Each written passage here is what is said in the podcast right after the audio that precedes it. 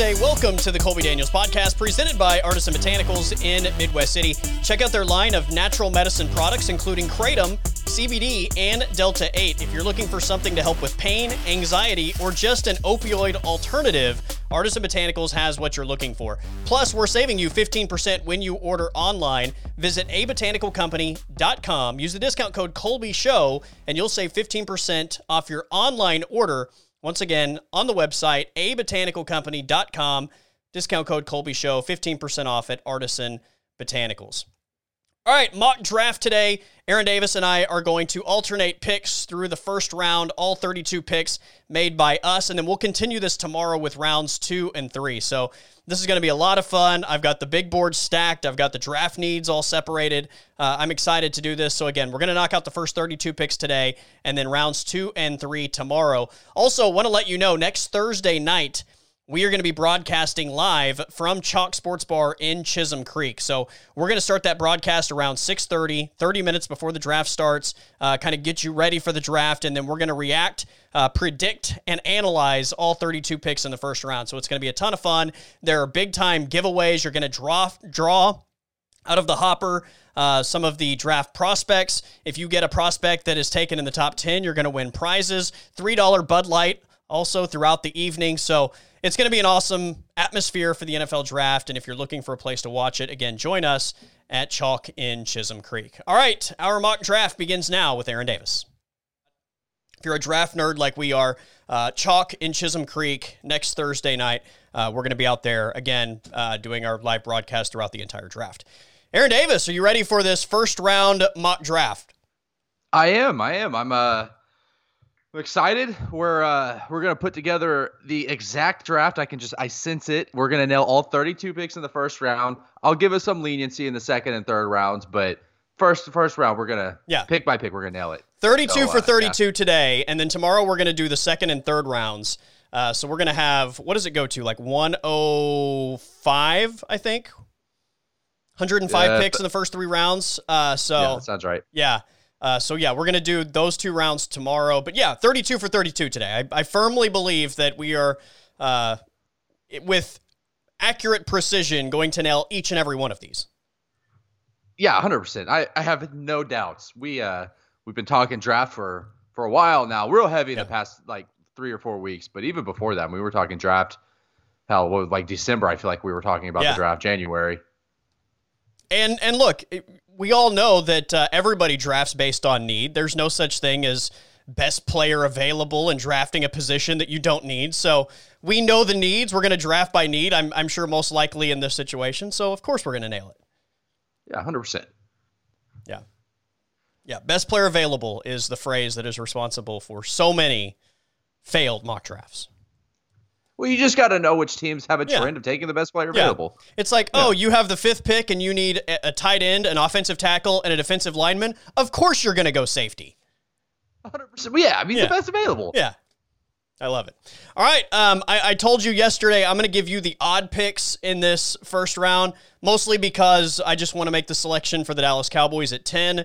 I think it's an interesting spot. Uh, I'll give my analysis of that pick when we get there, depending on on what's available. But uh, I, am really fascinated. I, I think you have several picks in this first round that to me are kind of interesting spots and maybe turning points as far as how I think this draft may may kind of go the other direction, if you will. Uh, but uh, yeah, first pick, you are on the clock, sir. Okay, real quick, are we drafting as what we would do as GMs or what we think the teams will do? I think you can kind of go a, a, combination. Okay. Um, like right. for example, my QB number two, and I'll explain this in a second, but my QB number two in this draft is Justin Fields. I have Justin Fields above Zach Wilson. Same. But it's no secret that the New York Jets with the second pick are not going to take Justin Fields. So I'm not going to take Justin Fields to the Jets there because we kind of know that that's that's the direction right. they're going to go. So if it makes sense then uh, then yes, but otherwise, no. That's at least the way I'm doing it. Okay. So with the first pick, we talked about nailing all those 32 picks, which we're going to do. Talked about taking the best available and team needs. Well, that's why the Jacksonville Jaguars are going to take Sam Ehlinger with the number one. Oh, no, I'm just playing. Uh, it's obviously Trevor Lawrence. I don't need to like go into like a whole spiel. We know it's Trevor Lawrence. Or Urban Meyer has essentially said they're taking Trevor Lawrence with the number one pick. He's one of the highest uh, rated quarterbacks of the past you know decade in college football. Really, no flaws in his game. Trevor, it has to be Trevor Lawrence. There's no doubt it's gonna be Trevor Lawrence. He has the highest odds to go number one, I think, all time. So Trevor Lawrence. Yeah. What is the expectation for Trevor Lawrence for you at least? Like, is it is it like Pro? Bowl immediately? I mean, it, it almost feels like because he is viewed as such a safe pick, such a guarantee. Uh, I'm, I'm I haven't heard a lot of conversation about like how soon people feel like they expect him to to be good. Like, what's the timeline here? I Like, does he need to be okay, as so- good as Justin Herbert was a year ago and year number one, or or are we having that he- that conversation? I, I think being in Jacksonville is going to give him a lot more leniency. Obviously, like he's going to go into Jacksonville with the with, all, with the big spotlight on him, but um, you know, playing in the Jacksonville market compared to LA, even if the Chargers are by far the second team in LA, which is by far like I would say the NFL in that market is second, maybe third, with the Dodgers being as successful as they are right now. Um, but I, I think that I think he needs to be good. He can't go in there and be bad. He doesn't have to be Justin Herbert level where we say like this dude is going to be a he might be win an MVP in five years or something like that. But he needs to be good. They need to win more. They definitely need to win more than one game. Like there, it has to be an improvement over what they had last year. There's nobody in that room, that building right now that's going to compete with him for that starting job. As much as people love Gardner Minshew, he's nothing more than a mediocre quarterback in the NFL. So Trevor Lawrence is going to go in there day one. He's going to be the starter. I think if he he'll put up good numbers because it's the NFL in 2021. It's not super difficult for a quarterback to put up decent numbers, but Yeah. I think if they go in there and he wins six games, I think you got to look at that as an improvement. Urban Meyer's never coached in the NFL, and honestly, I think Urban Meyer is going to be a bit of a disaster in Jacksonville. I don't think he's suited to coach in the NFL. Um, just with the stories we've heard and the way that he likes to control and dictate everything, I don't think that's going to play well long term. But if he can, if Trevor Lawrence go in there and win six games and throw, you know, twenty five to thirty touchdowns and you know ten to twelve interceptions, I think you got to be pretty okay with that. Yeah. It's not like he's going into a great roster. And they're fine. They're okay, but he's not going in and taking over the 49ers. Yeah. I don't I, I don't really have a like games one expectation, I guess, for Jacksonville, because again, they're they're in this position for a reason. They're not a very good football team. They have a lot of holes to fill, and and even though I think they have what like four picks in the first two rounds, I, I don't think that just magically fixes all the issues. So No. I, like I, I don't know what the win total is going to be, and I I don't uh you know like you said, brand new head coach. You're you're implementing new schemes on both sides of the football. Uh, I, I I've maybe maybe they have the number one pick again next year, but I think as far as him as an individual, maybe like what Joe Burrow accomplished last year, if he's similar to Joe Burrow, Oh, that's then oh, I, I, would be ecstatic Yeah. if I'm a Jags fan. Yeah. Outside of getting hurt. Yeah, obviously, yeah. I mean, um, but but look, Joe Burrow had success uh, with a bad offensive line. I mean, he was able to show that he is the quarterback of the future in Cincinnati, and they can be happy about the draft pick. So I think if it's a similar situation to that, again, I, I don't know what the statistics are going to look like, and I don't know that I'm like he has to throw for three thousand yards or you know X amount of touchdowns, but. I think if you just get the sense, like you did with Joe Burrow a year ago, like, hey, this guy obviously makes plays every week. Uh, he shows the ability to play in this league. Then I think you're probably happy. That's look, what Joe Burrow and Justin Herbert did last year was absolutely incredible, especially when you consider the Chargers and Bengals probably had two of the four worst offensive lines in the NFL. And there was no training camp, there was no mini camp. Like rookie quarterbacks going in there and putting up big numbers and playing really good football with Yeah. everything that was going on was super impressive. So I think that Trevor Lawrence can I think he'll have a I think he'll be fine. I think he'll have a good year, but Yeah. I don't expect him to be like a world beater or anything. He's not gonna be Patrick Mahomes. Yeah, agreed. Uh, by the way, PFF graded the LA Chargers the number 32 offensive line in the NFL last year. So the Chargers had the worst. Cincinnati had the 30th. So There you go. of the 32 teams, yeah, there you go. The two rookie quarterbacks, uh, 30 and 32, their offensive lines. All right, the number two pick in this draft belongs to the New York Jets. Obviously, they trade Sam Darnold away. Like I said, I- I like Justin Fields as the number two quarterback in this class, but we know the Jets aren't taking Justin Fields. Uh, this is pretty much common knowledge at this point. The Jets are going to take Zach Wilson. So I'm not going to disrupt the flow of this draft by throwing a wrench in things and, and just to be different. So um, this is what is going to happen. So we're just going to roll with it. Zach Wilson is the pick for the Jets. Look, I'll say this about Zach Wilson. Even though I think when you start comparing players in drafts and people start taking sides, it's almost as though you have to start tearing down the guy that that you're not backing, right? And I think that's the case. Like throughout this process, there's been a lot of conversation about Zach Wilson and Justin Fields and which guy you prefer. And the draft world kind of seems to be split on these two guys. And it's like whatever guy you've chosen, you have to start tearing down the other guy to make your point more valid. And I'm I like Justin Fields better, but like it's not one of those things where I think like Zach Wilson is trash because I like Justin Fields. I, I think Zach Wilson uh, is a very interesting prospect it's it's hard not to like how the ball just jumps out of his hand. You know, we, we were Aaron privileged enough to watch guys like Baker Mayfield and Kyler Murray play in Norman and when you watch those guys throw the football, there's there's just something special about the velocity uh, in which the ball comes out of their hand, and I think Zach Wilson has some of that as well. Um, he's you know he's a, a playmaker outside the pocket. I think this is a really interesting pick for the Jets. I think he's going to need a lot of help, and they're going to have to do a lot around him. But I mean, when you look at what the NFL is today, um, I, am really interested to see how things play out for Zach Wilson, but he's got to be protected. Yeah, uh, just to uh, reiterate how spoiled we've been here. Uh, I covered OU football for four years. I never did not cover a Heisman finalist quarterback, and all of them started in the NFL as rookies. So, yeah. yeah, we're definitely spoiled. Let me ask you this, though. And this is kind of a moot argument at this point, but I'm just curious on your opinion. How much better is Zach Wilson than Sam Darnold, if at all? I think I think he's slightly better. I, I feel like he's a little bit more athletic. I, I, like him better throwing the football outside the pocket and on the run. Um, I think there's a little bit more pop when he throws the football, but I don't think it's a significant margin.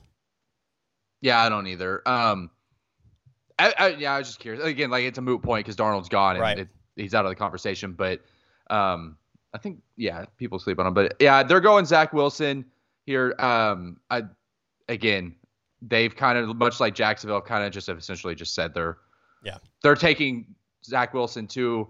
Uh, it's kind of been penciled in for a while now, and yeah, I, I wouldn't be shocked if in a week. Hopefully, they just get the card in quick because we we they've had plenty of time. They know right. who's there and they know who they like. But, unless unless yeah. they're gonna just do that deal where they they just start calling everybody and they're like, hey, if you want to give us three future first rounders, we'll give you Zach Wilson. And then they'll take it all the way down to five seconds. They're like, all right, make the decision, yes or no.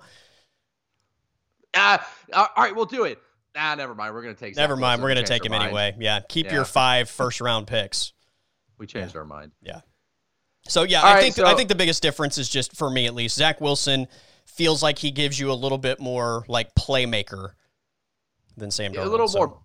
Yeah. Yeah. He, uh, he has more of that, yeah, that backyard football kind of thing. Yeah. For sure.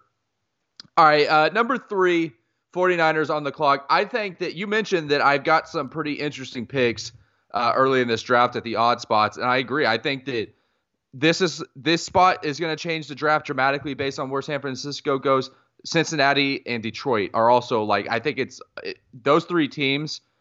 We really don't know what they're doing. Atlanta as well at four, but those three teams could go in many directions and completely just shift the direction of the rest of the draft, uh, especially in the first round. But I'm not buying into the smoke. I'm not. I'm not going to believe that San Francisco went through all of the trouble they went through to get up to three to take Mac Jones. Which where where were they at originally? They were they were in the top 15 for sure, right? They were uh, 12, I believe, right? 12. Yeah, that's where. Yeah, 12. Philadelphia is at 12 right Miami, now. Miami had three. Philadelphia had yeah, six, yeah. and I think San Francisco had 12. And yeah, Miami okay. traded three to San Francisco and then traded Philly to move back to six, and Philly dropped. Yeah. There is no world, in my opinion, where Mac Jones is not there at 12. Uh, two months ago, whenever like the season ended and the draft order was set, you're gonna tell me that Mac Jones that San Francisco looked at Mac Jones and said, "You know what? He's not going to be there at 12. He's going to be. Like there's I I cannot see a scenario where he's not there. Maybe you look at Carolina and say that you know them getting Sam Darnold kind of makes that picture clearer. But yeah. before when San Francisco made this trade, they didn't know. But to trade up to three, I don't know. They could have traded up to five or six or seven and gotten Mac Jones probably. I think as time is going on, they're watching Justin Fields more. I think they're going to go with Justin Fields. I think that they're going to realize that Justin Fields is the more dynamic playmaker. He has a bigger ceiling in the NFL, um, physically gifted, arm strength, all that stuff. Anything that you could get out of Mac Jones immediately, it might take Justin Fields, like the the IQ stuff and the accuracy. It might take him a little bit of time to get there, but he's going to get there, and he's got things that Mac Jones doesn't have already, and that's yeah. unbelievable arm strength athleticism, size. I think that John Lynch and, and Kyle Shanahan are going to realize that they gave up so much. They have to get a guy that can be a future MVP caliber quarterback in the NFL. So I'm going to go Justin Fields at three for San Francisco. I like the pick, and, and I agree with it. Um, you know, I, I, I did the mock draft last week where I had people that cover each team make the the picks, and and this was also the pick.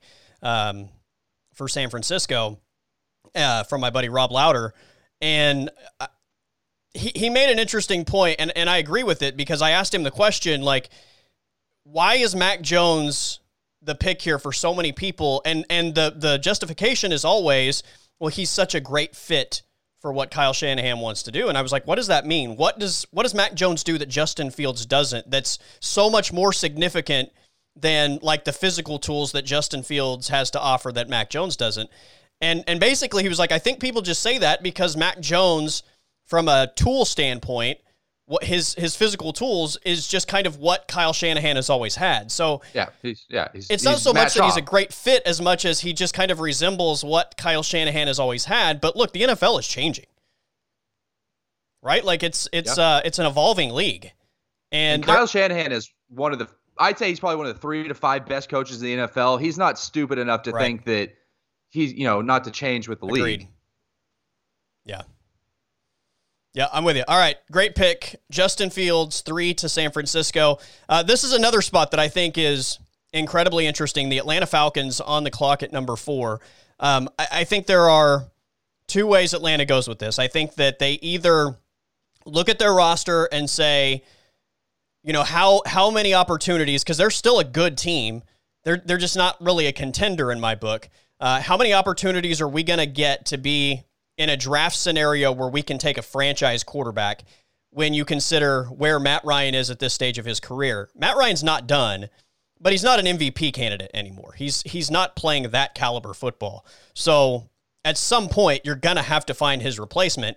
Do you want to wait a couple years and and ride Matt Ryan to the very end and then potentially have to draft a quarterback, trade up to draft a quarterback, get a quarterback later in the first round, and then maybe throw him in immediately? Or do you take advantage of having this top five pick situation where you get a guy like a Trey Lance? You have Matt Ryan in place. He can learn from Matt Ryan. He doesn't have to play immediately.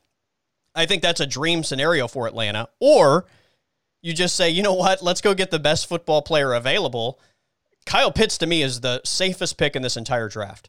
I mean, if you were gonna if you were gonna bet everything you owned on one player in this draft working out in the NFL, it kind of feels like Kyle Pitts would be that guy. So I think this is this is a big time dilemma, uh, in my opinion, for Atlanta and what they're gonna do. But I think ultimately the quarterback position is just so valuable, and I don't think you have the opportunity very often to take a guy that you you view as a franchise quarterback. I, I just don't. I, I, think when that opportunity is there, you're foolish if you pass it up because it may you you may not get it again. I mean, there are teams that that have not been in position to take a franchise quarterback in in decades. Uh, so I, I think Atlanta's in a really nice position here where if they like Trey Lance, they can take him. If they don't, then your your consolation is Kyle Pitts. Like what a what a great position to be in. I'm going to give them Trey Lance. I, I think they're going to go with the quarterback. Again, I think you look at the skill set, everything you said about Justin Fields, I think applies to Trey Lance. He has the opportunity to sit and learn behind Matt Ryan. Trey Lance, North Dakota State, the pick to Atlanta at four. Yeah, I, I think that I, I agree. This is a super interesting pick because we don't really know in detail where Atlanta's front office sits with Matt Ryan and kind of how much time they think they ha- he has left as a uh, good enough starter to get them to where they want to be. Um, they're in a super tough division. Uh, I agree. It might be smart to kind of start playing for three to five years down the road uh, in that division once Tom Brady's out. Once you know Drew Brees is out now, so we'll see where New Orleans is at without him.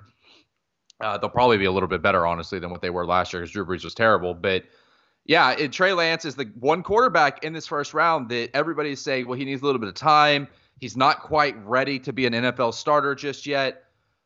I don't know if that's a uh, mostly rooted in his abilities or in the fact that he played at North Dakota State and just didn't play that high level of competition that right. the other quarterbacks have seen.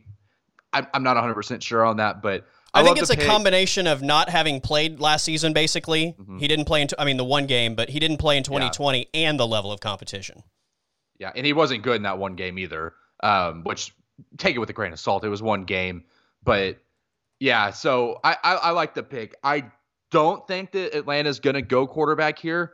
I think the most likely scenario is they probably trade out, but who knows? We'll see. Uh, I wouldn't be shocked if they take Trey Lance either. So that leads into my fifth pick, which you taking Trey Lance definitely makes it a lot tougher on me, who I would go with for Cincinnati. A lot of people say they need a receiver, but I look, I just don't. I think taking Ja'Marr Chase or any receiver at the fifth pick right here would be absolutely stupid. The receiving corps is not the best in the NFL by any means, but I don't think it's so bad that you need to take a, a receiver with the fifth pick when you've got you, when you've got des- like dire needs at other positions. Yeah. Um, you know, Tyler Boyd is good. Tee Higgins is good. Like they're fine. They're okay at receiver for now. So I'm debating between Kyle Pitts, who you and I have both agreed behind Trevor Lawrence is probably the best player in this draft. They could use another weapon for sure, especially if it's a Kyle Pitts like caliber guy. But they had the we just talked about it. They had the 30th worst ranked offensive line according to PFF. Joe Burrow, his knee got absolutely blown to bits last year maybe he says that he might return for the beginning of the season this year. So if Joe Burrow's running out there week one, you need to make sure that you have a top five caliber, top uh, you know first round offensive lineman, and you can say, hey Joe, like you're coming off this knee injury, but we got this 320 pound offensive tackle, however big he is. Offensive tackle out there to protect you because we're concerned about you being the future quarterback for the next 10 to 15 years. So, as much as I love Kyle Pitts, I think that at five, you're Cincinnati, you have to take Penei Sewell here. You have to go with an offensive lineman. You have to protect Joe Burrow because how is Joe Burrow going to complete passes to Kyle Pitts if he's getting sacked every other time he drops back or getting hit every other time he drops back? You have right. to keep him standing. You have to keep him healthy, or else Kyle Pitts is, is useless. He's useless if you don't have the guy to get him the ball. So I'm going to go Penei Sewell for Cincinnati here. You've got to start building that offensive line and protecting Joe Burrow. He's already suffered a major injury one year into his career. Can't let it happen again.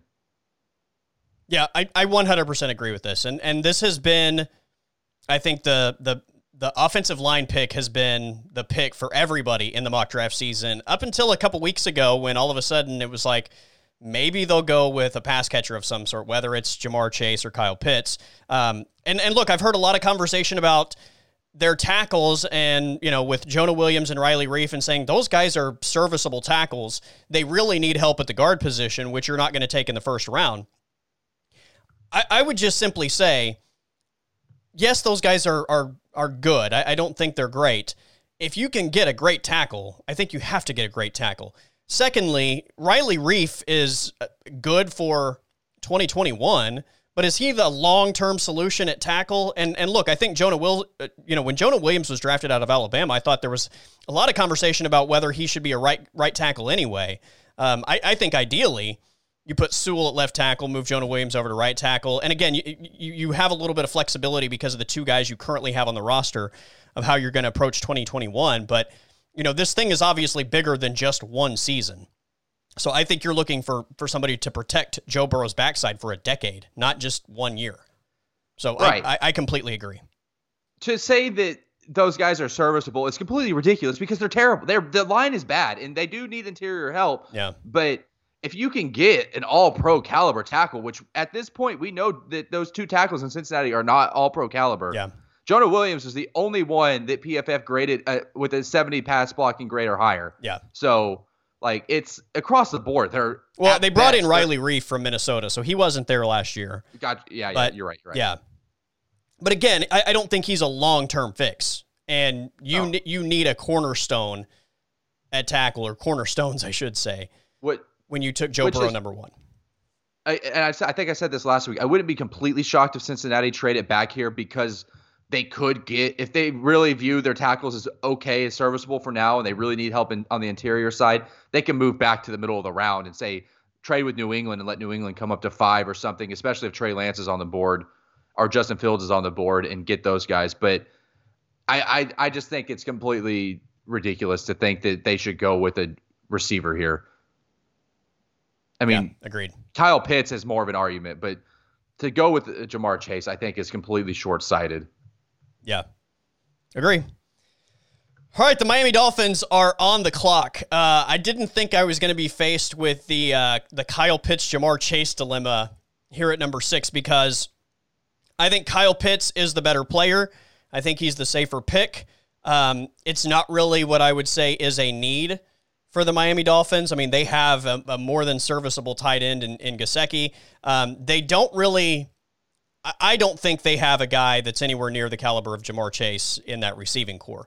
Uh, do they have guys that, that maybe do what Ja'Marr Chase does on a on a lower level? Yeah, I, I think that's fair to say. But Ja'Marr Chase, I think, is an elite prospect. And you know, when you talk to anybody about what Tua needs, it's somebody that's going to take the top off a defense. So Ja'Marr Chase, I think, makes a ton of sense from that standpoint. But look, they, they they've been in that AFC East for a long time. They were certainly getting waxed by the the New England Patriots uh, and their two tight end setup for a long time. I just think it's you know he's out of Florida, he's close to home. Uh, I, I think he's just such a talent. He's too good to pass up. So while maybe my mind says that Ja'Marr Chase might be the better fit, I still think Kyle Pitts is just too good. Um, and you can figure out how to work he and Gesicki together and, and create mismatches. So Kyle Pitts going to the Miami Dolphins at number six. I, I think that I, I think that's the the right pick. Uh, bringing in Will Fuller, I don't I, I don't know if you mentioned this, but bringing in Will Fuller kind of helps that receiver corps a little bit. Yeah. Uh, DeVante Parker showed signs of being a really good receiver last year, so I don't think that those outside positions are necessarily as big of a need as they were two or three months ago. So yeah, if you could get the second best player in this draft and and look, Kyle Pitts, he we call him a tight end, but he's basically like a six five receiver.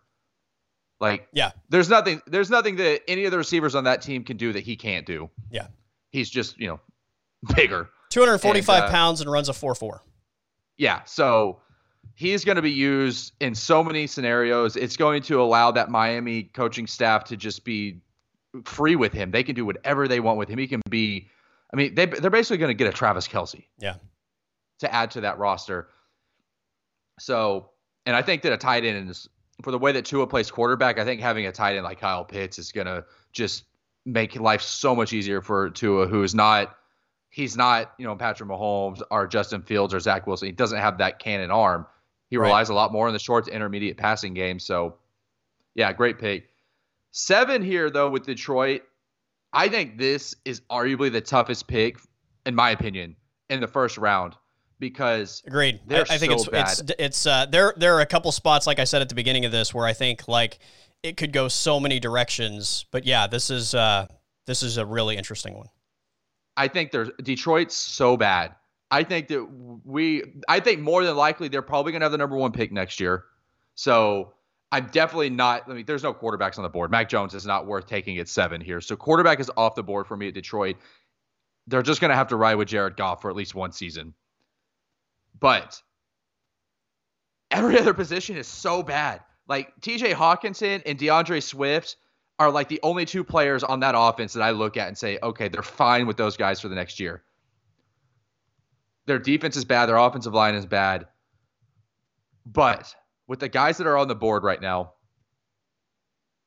I'm gonna go. It has to be a receiver.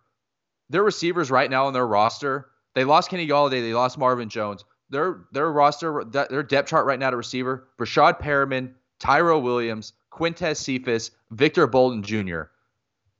Absolutely terrible. Worst receiving corps in the NFL, without a doubt. So with the seventh pick, I think they'll be ecstatic if this guy is on the board at this point.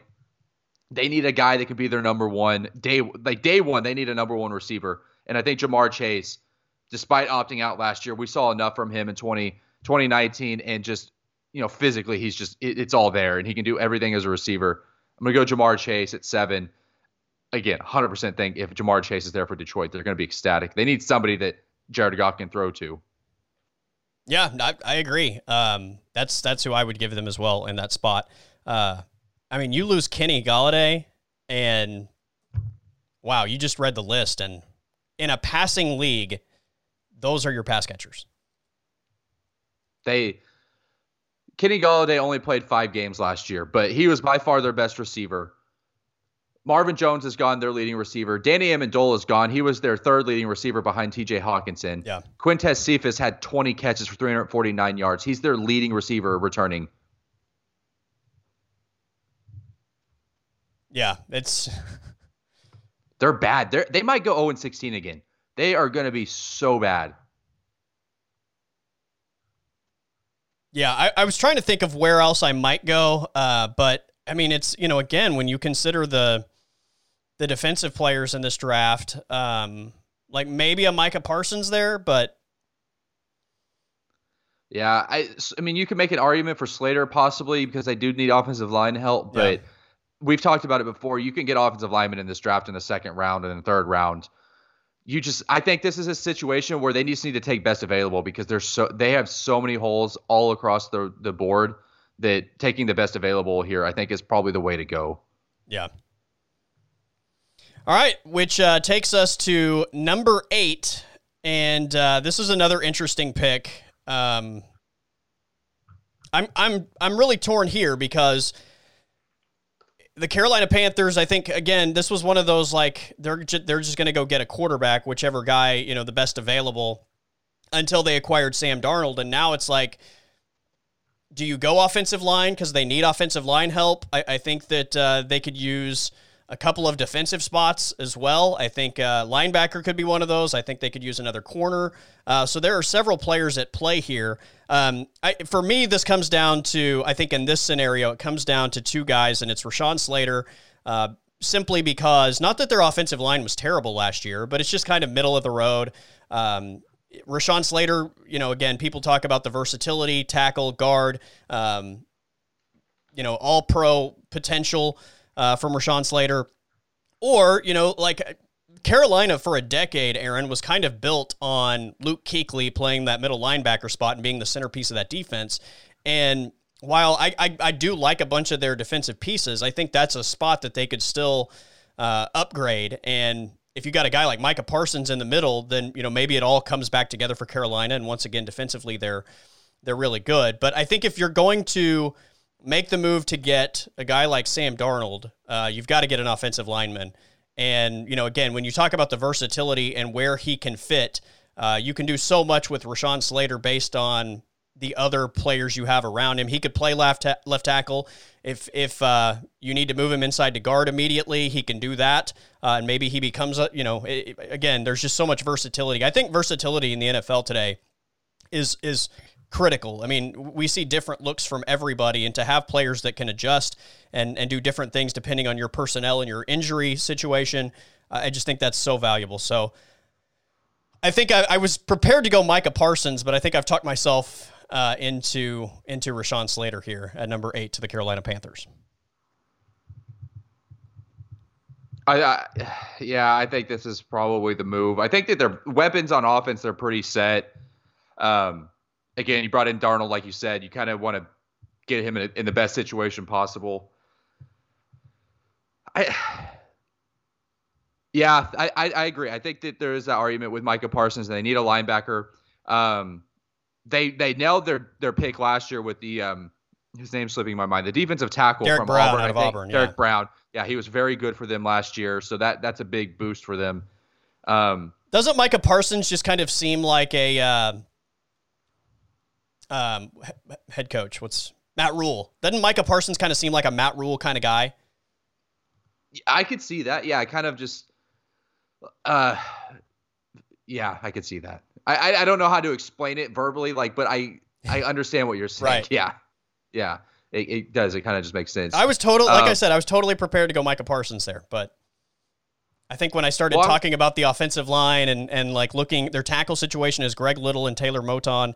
Uh, the guards right now, I think on their depth chart, Dennis Daly and Pat Elflein.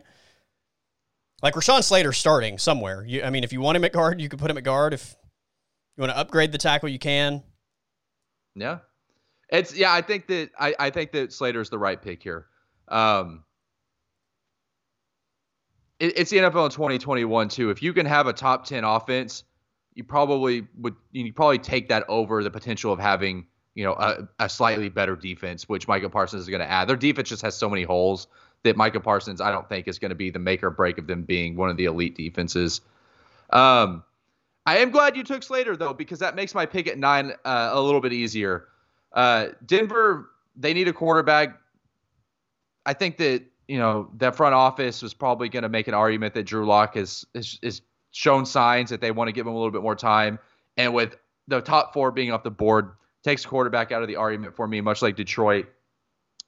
So I, I'm looking at the defensive side of the ball for sure.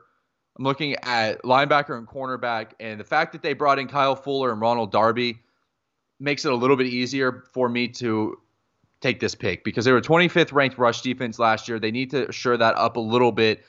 They do play in a, in a division in the in AFC West where there's not really much of a run game going on outside of Oakland, so I don't think it's a huge need. I think you know being a better pass defense is a little bit more important. But like I said, they they made some additions of free agency for that. So I'm to go Micah Parsons here at nine. I think that if Denver can get the top rated defensive player on a lot of big boards off at nine, they'll be super stoked about that.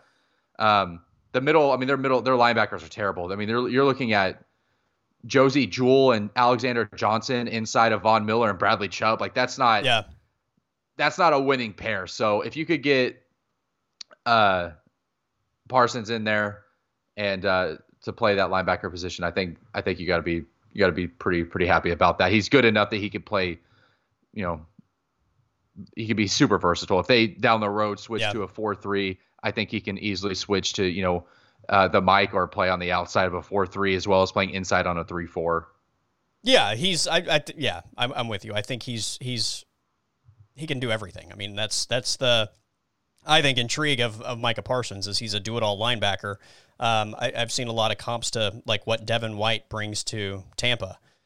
I can see that. Yeah, Yeah, he looks so- very similar. Yeah, uh, great pick. I'm I, I'm a Micah Parsons fan. I think he's kind of being a little bit slept on in this draft. All right, the uh, the Dallas Cowboys, America's team, on the clock at ten. So I was I was really getting prepared for what the worst case scenario was going to be.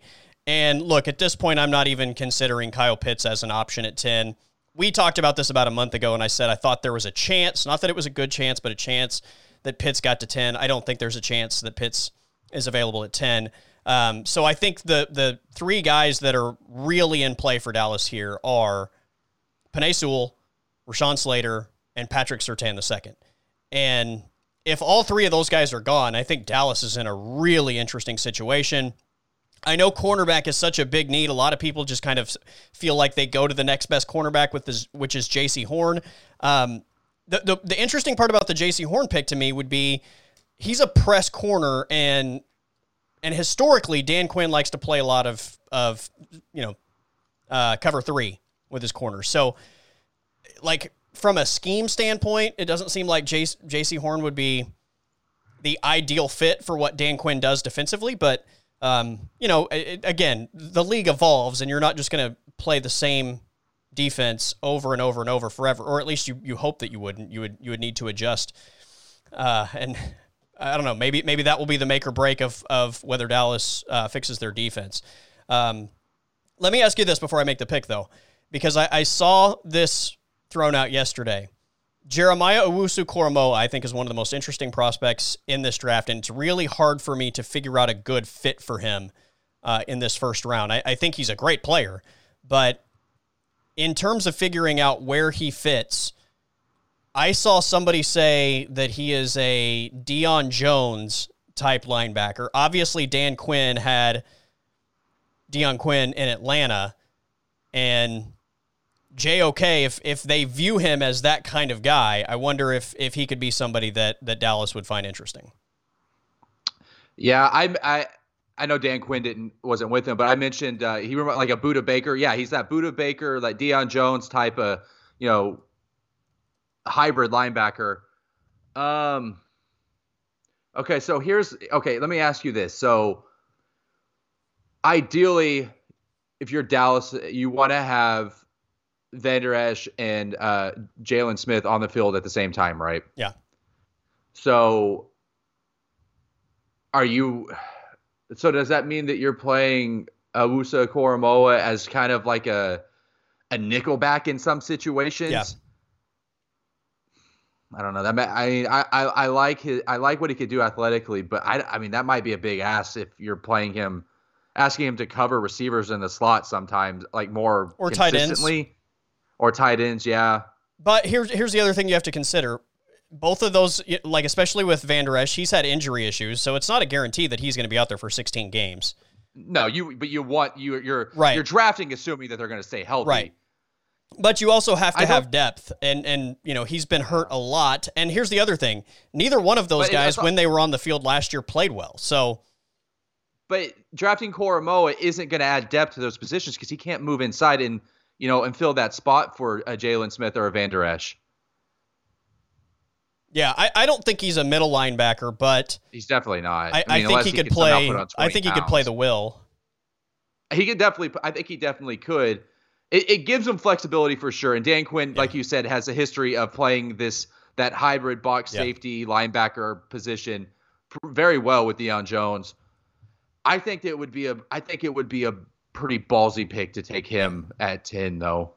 Yeah, I don't think they would take him at 10, but it, you know, if if uh, all the guys that they like are gone and maybe they trade down to like 15, you know, that's been talked about a lot if if New England were to move up to get one of the quarterbacks that might still be on the board at that point.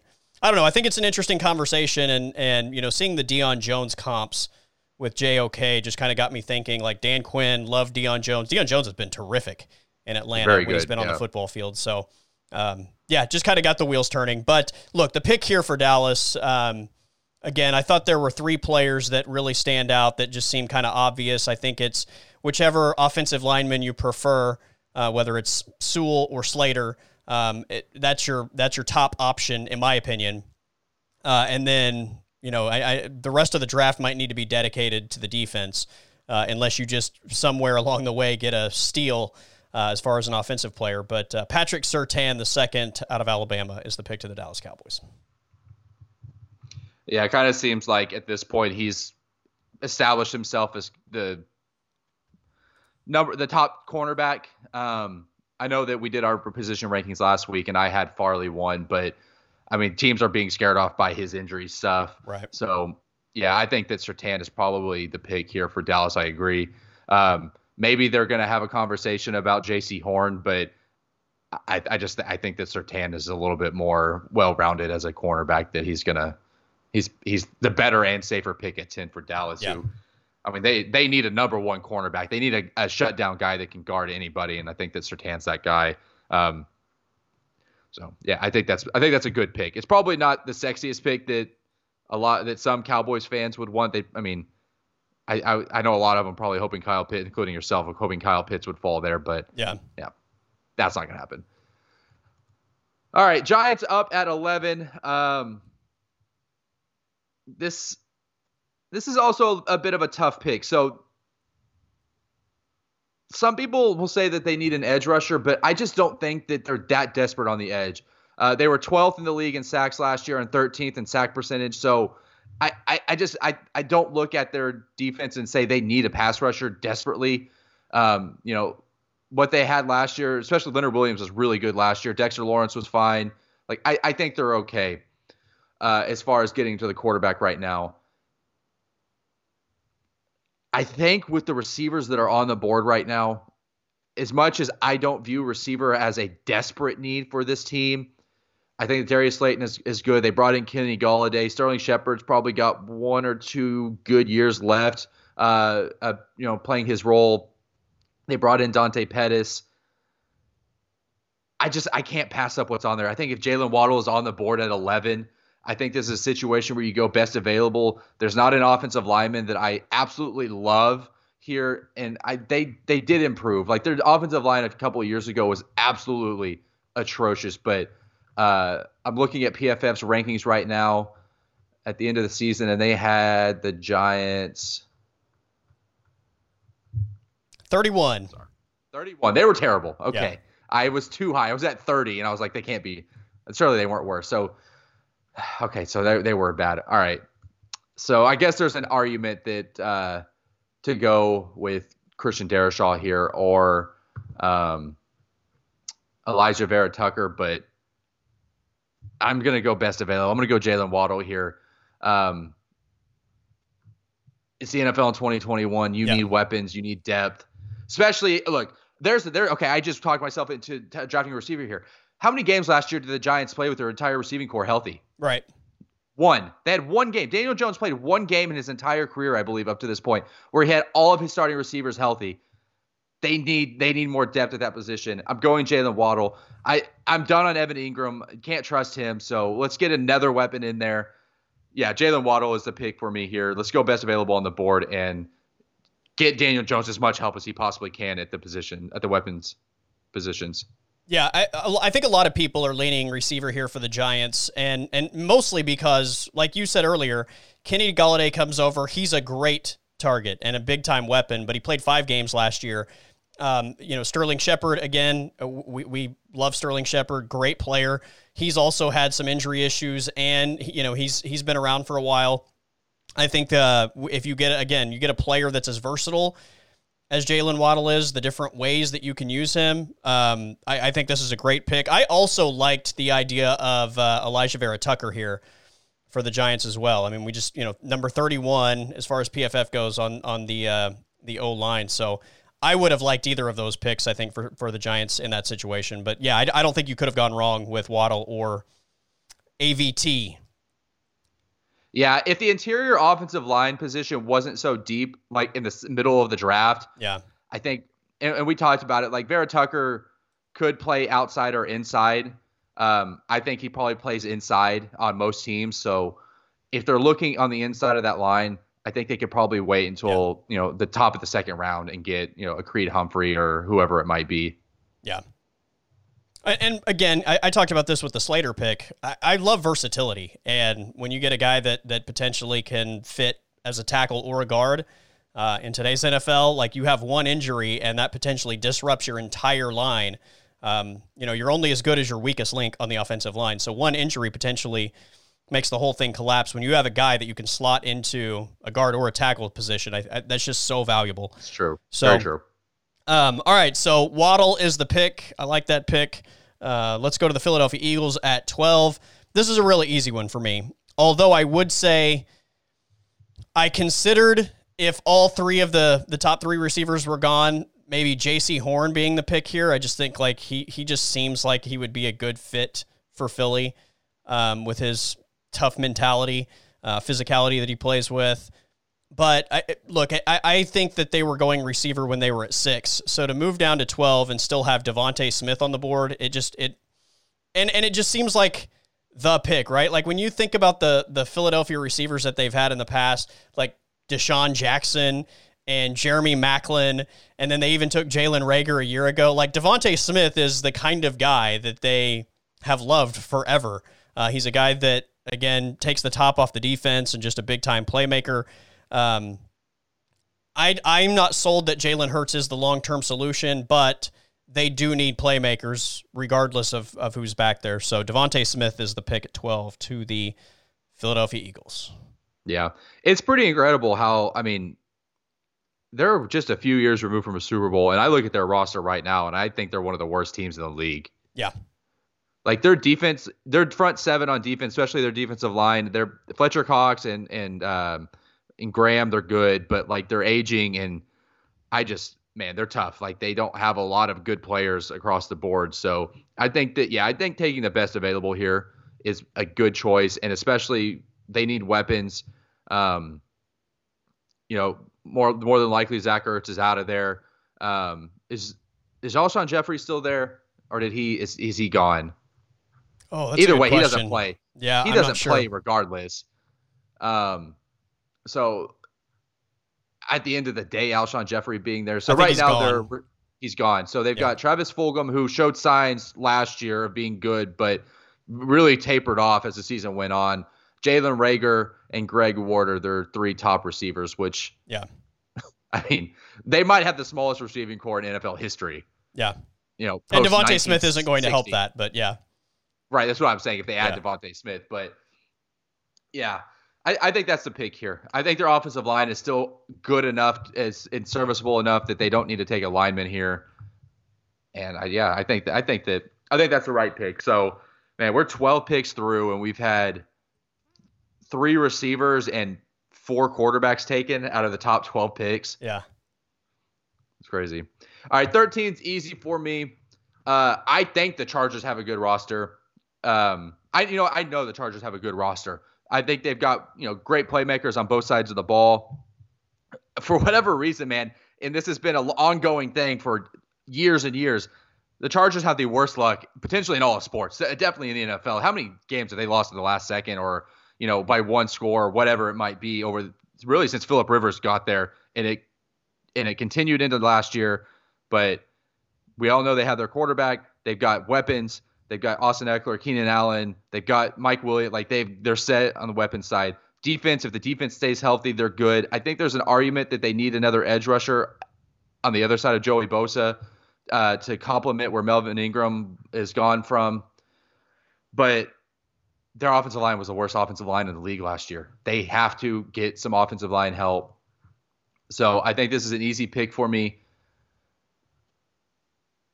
Mm, I said that, but now I'm starting to debate which oh, lineman I want to take. Okay.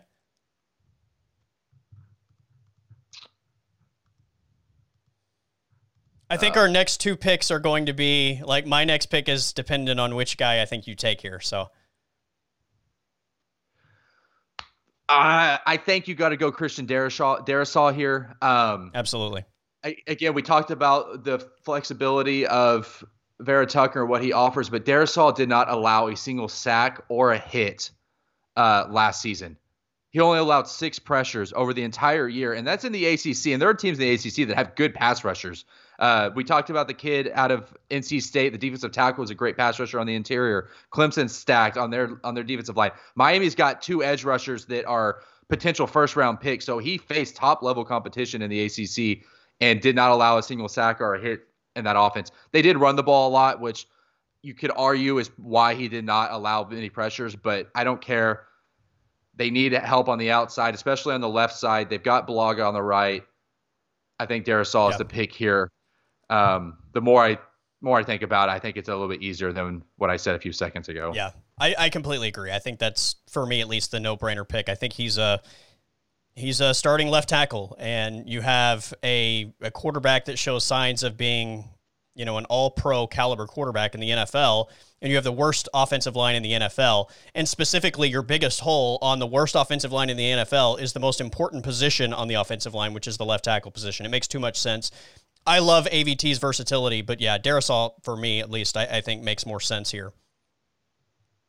Yeah, it's yeah, yeah, yeah. I think yeah, Darrisaw. Yeah. I, I think if I think if LA gets Darrisaw at 13, though, they got to be super happy about that because, like I just said, they don't really have many needs on that team. Right. As far as like, they're just there's a glaring need. They it's a lot of depth and maybe just adding like you know a second guy like a second edge rusher or a second cornerback or something like that. Yeah, I agree. All right. Um, the Minnesota Vikings are on the clock. Uh, this is also one of those spots. We talked about this with the Lions uh, at number seven. I, there are so many ways that I think Minnesota could could go with this thing. Um, again, a team that's like not terrible but not great either, and you kind of just look on both sides of the football, and there are a lot of places where they could upgrade. But I, I, think ultimately the top two needs are offensive tackle and offensive guard. I mean, I think they just need offensive line help.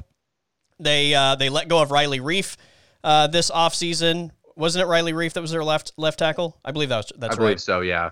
They let him go. I think um, what's his name? Uh, Ezra Cleveland is going to move from guard to left tackle, or at least that's the plan as of now. Uh, which either way, you have a you have a hole at tackle or guard, uh, whichever way you want to go with it. And you know, I talked about a guy that I'm I'm really impressed with, and again, a guy that that gives you versatility. Uh, so for me, if your offensive line positions, tackle and guard, are the two biggest needs, and there's a guy that potentially can fill multiple roles, Alijah Vera Tucker. Off, I'm just going to call him offensive lineman out of USC as the pick to the Vikings at 14. Yeah, for whatever reason, man, the Minnesota just cannot get that offensive line right. They've drafted a lot of offensive linemen over the past, you know, yeah. five to ten years, and much like LA, I think they have a pretty damn good roster. I think that especially offensively, they've got weapons. Feel how you will about Kirk Cousins, but Justin Jefferson's a stud. Dalvin Cook's good. Their defense has really good players. Uh, I especially in the front seven. I think their front seven is superb. Yeah.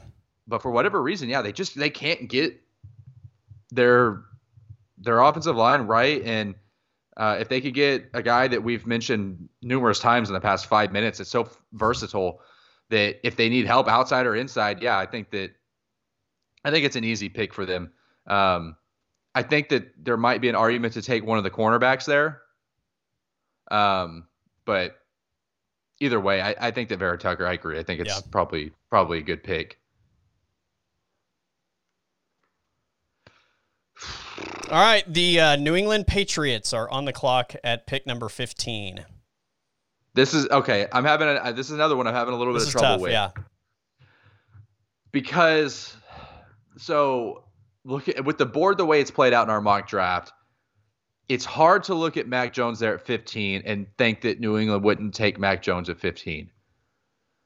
But I, I'm thinking about it and I'm looking at their roster and here's here's my debate right now. So their second pick is at 46. I'm trying to decide if I think that Kyle Trask would be there at 46 because I don't it, I don't know that Mac Jones is going to offer you so much more at quarterback than what Kyle Trask would offer you, especially with whatever, you know, Josh McDaniels is a good offensive coordinator. I think he could figure it out, but – they New England has other needs. I think that they are desperate at receiver, and I think that there's plenty of good receiver talent here at 15 that I could justify taking maybe a Rashod Bateman here at 15 or a Terrace Marshall or somebody like that. Maybe uh, an Elijah Moore, whoever whoever you want to pick here at the receiver position.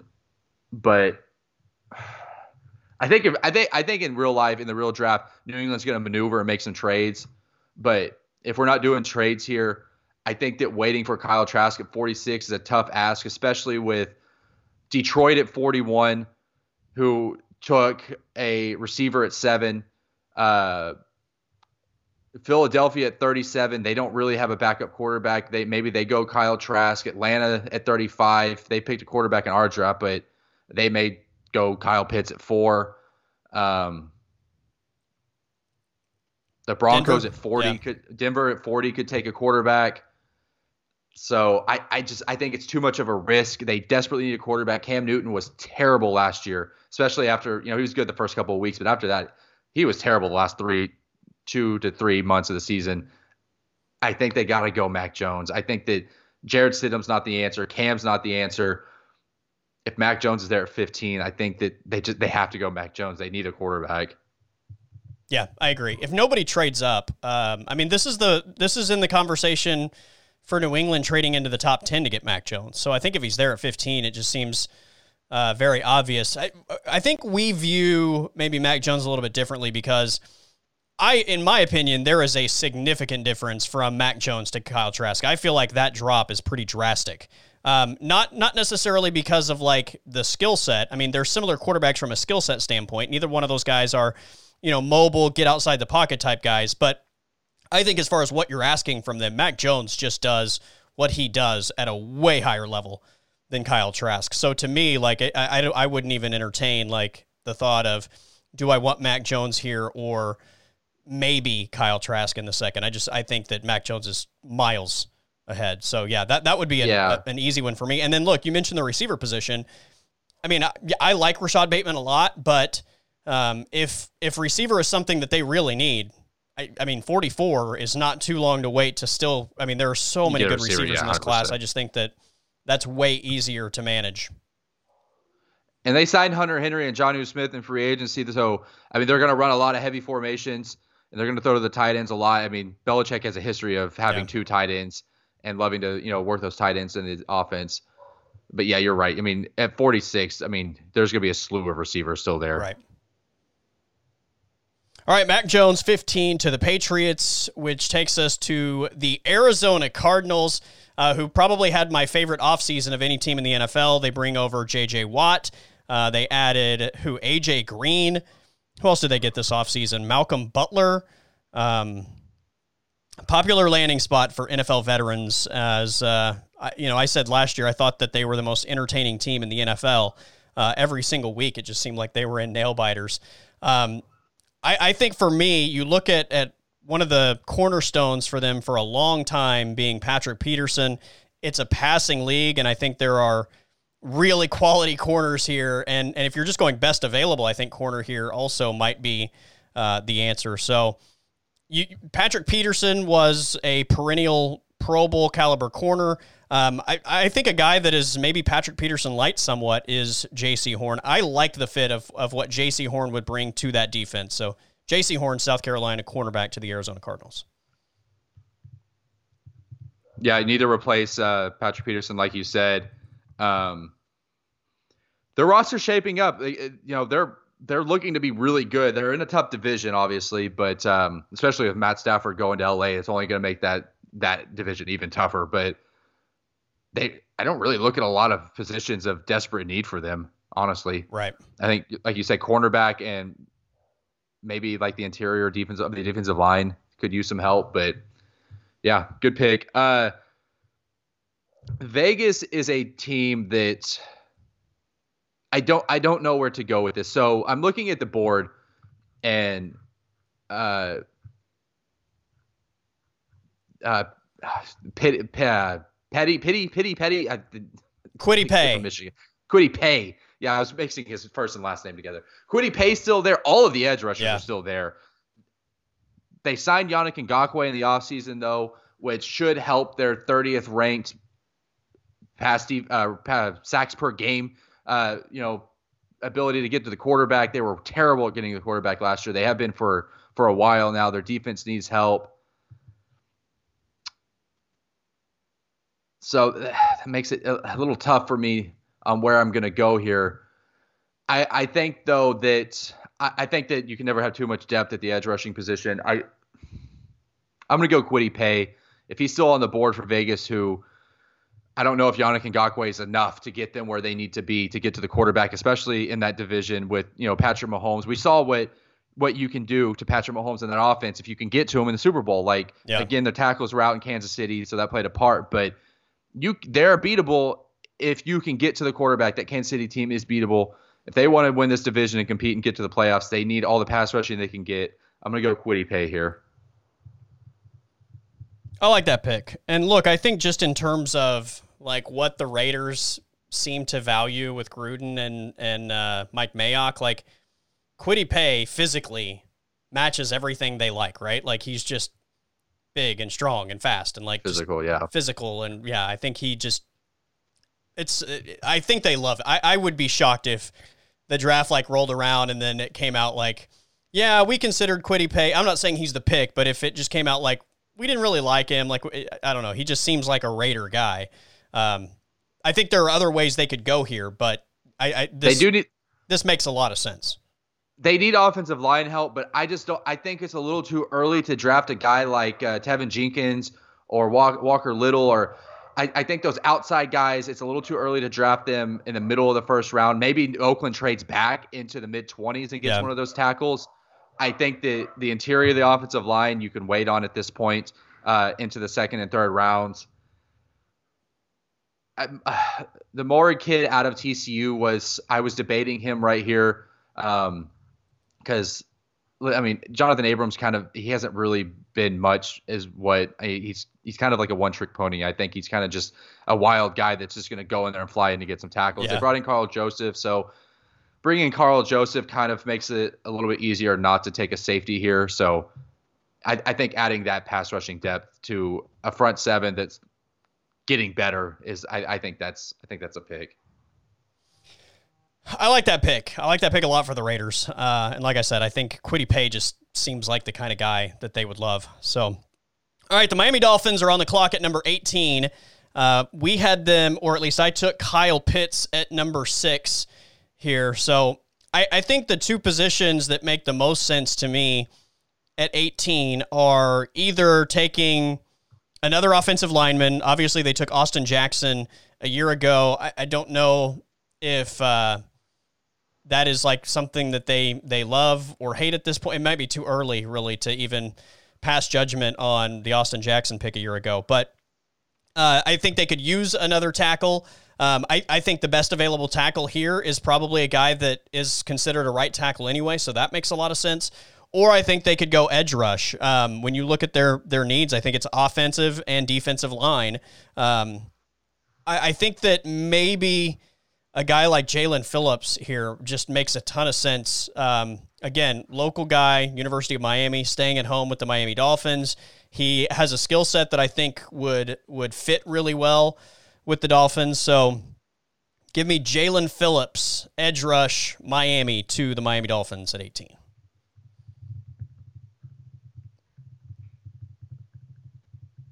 I was I was uh I was prepared to take Kwity Paye there, by the way, before you you took him at 17. There we go. A little bit of a, a little bit of a run, two in a row. We'll call that a run on uh, some edge rushers. When we I mean we went. When's the last NFL draft that went 16 picks before the first edge rusher was taken? I know, right? Like it's it's a premium position. It's crazy that you can get halfway through the first round without taking a premium position in the NFL. It's crazy. All right, moving on to the football team, who I, I am looking at their needs, uh, at least what other people view as their needs. They need an offensive tackle, but they had the sixth best offensive line according to PFF last year. So I don't view their offensive line as a desperate need right now in the first round. Their defense was amazing. I mean, their defense, albeit was a seven and nine record or whatever, the seven eight and one. Did they? I don't know. Whatever the record was, they were they didn't finish above 500, but they won the division. Yeah. Regardless, their defense carried them through the season and was the only reason they even won the division. So I don't look at, you know, linebacker, safety, or cornerback like, you know, uh, people are saying that their needs are as a desperate first round need. Sure, they could improve over Jimmy Moreland or, you know, Will Jackson the third. Sure, they could improve over uh, Kamren Curl at safety. But I look at their receiving corps, and outside of Terry McLaurin, they have nobody. Curtis Samuel bringing him in is good, but Curtis Samuel's he's not more he's not a real traditional receiver. At least he's never been used as a traditional receiver yeah. before. He's he's more of a gadget guy. He runs the ball a lot. At least he did in Carolina. I'm looking at the board and I'm looking at Rashod Bateman being here. I'm looking at a guy that is a well-rounded all all around receiver that kind of does it all. He could be a little bit more of a red zone threat over Terry McLaurin. I'm going to go Rashod Bateman here. I think that if you're going to play Ryan Fitzpatrick here, let's get him all the weapons he can this division this division is not shaping up to be a great division yet again.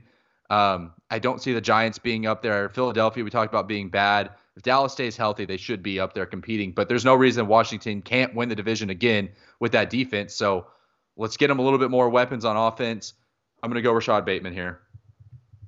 I like that pick a lot, actually. That's uh, that's like as soon as I looked at the board and Washington and the needs, that was the pick that stood out to me as well. So uh, yeah, you got to get weapons. Uh, and and look, I think Rashod Bateman's skill set is is a nice complement to Terry McLaurin on the other side. I agree. So yeah, yeah, you got a burner on one side and a kind of a, a guy that can do it all on the other side. Yeah.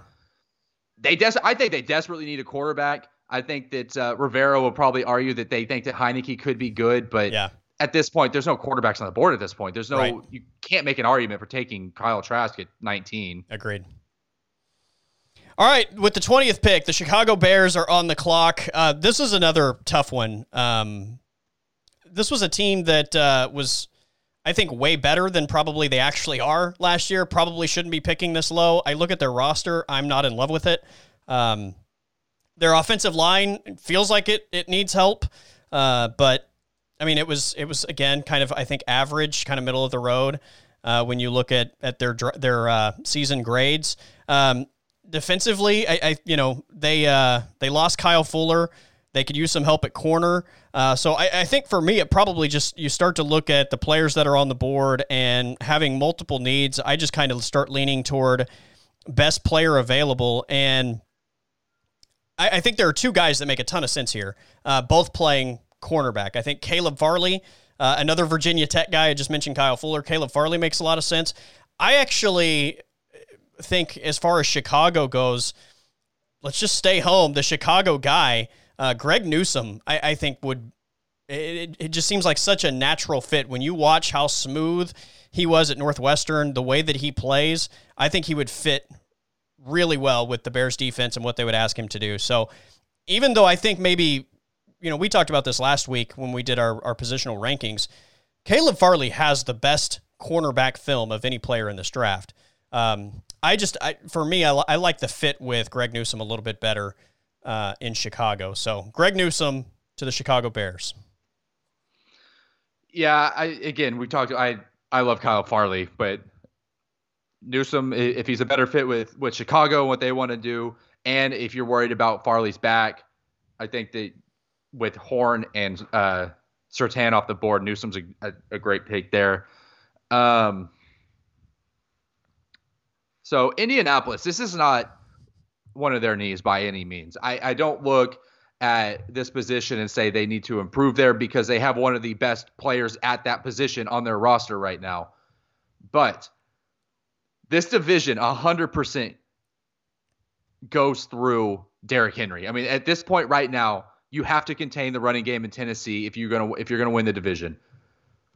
I look at this guy on the board here. I don't know that he's still going to be here uh, uh, next a week from now, but He's here at 21.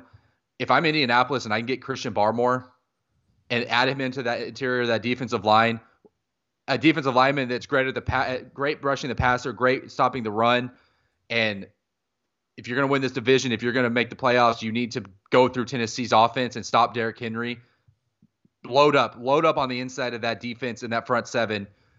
I'm going to go Christian Barmore here. They could they could use another receiver. Um, to give to Carson Wentz. They could use another cornerback, and I I was tempted to go Caleb Farley here, but I don't think yeah. cornerback is a desperate need right now on this roster. So let's go best available. This is a team that has the luxury of going best available because they have a really they've constructed a really good deep roster over the past few years. Let's give uh, let's give Frank Reich another great defensive interior lineman to pair up with DeForest Buckner. Let's go uh, Christian Barmore. I love that pick, and I I considered Barmore at 14 to the Vikings, and if if uh, Darrisaw or Vera Tucker had either one of those guys, if if they were gone, I think Barmore would have been my pick at 14. I also considered Barmore at 16 for the Cardinals. Um, if Jaycee Horn wasn't there, I probably would have taken Barmore. And and look, I think at 18 with the Dolphins, um, I considered him in that spot as well. I just felt like Jaelan Phillips probably made a bigger impact uh, based on what Miami had. So yeah, I've uh, I, have considered him three times in this first round already, and I think there are a lot of possible. Like, he's the best interior defensive lineman in this draft.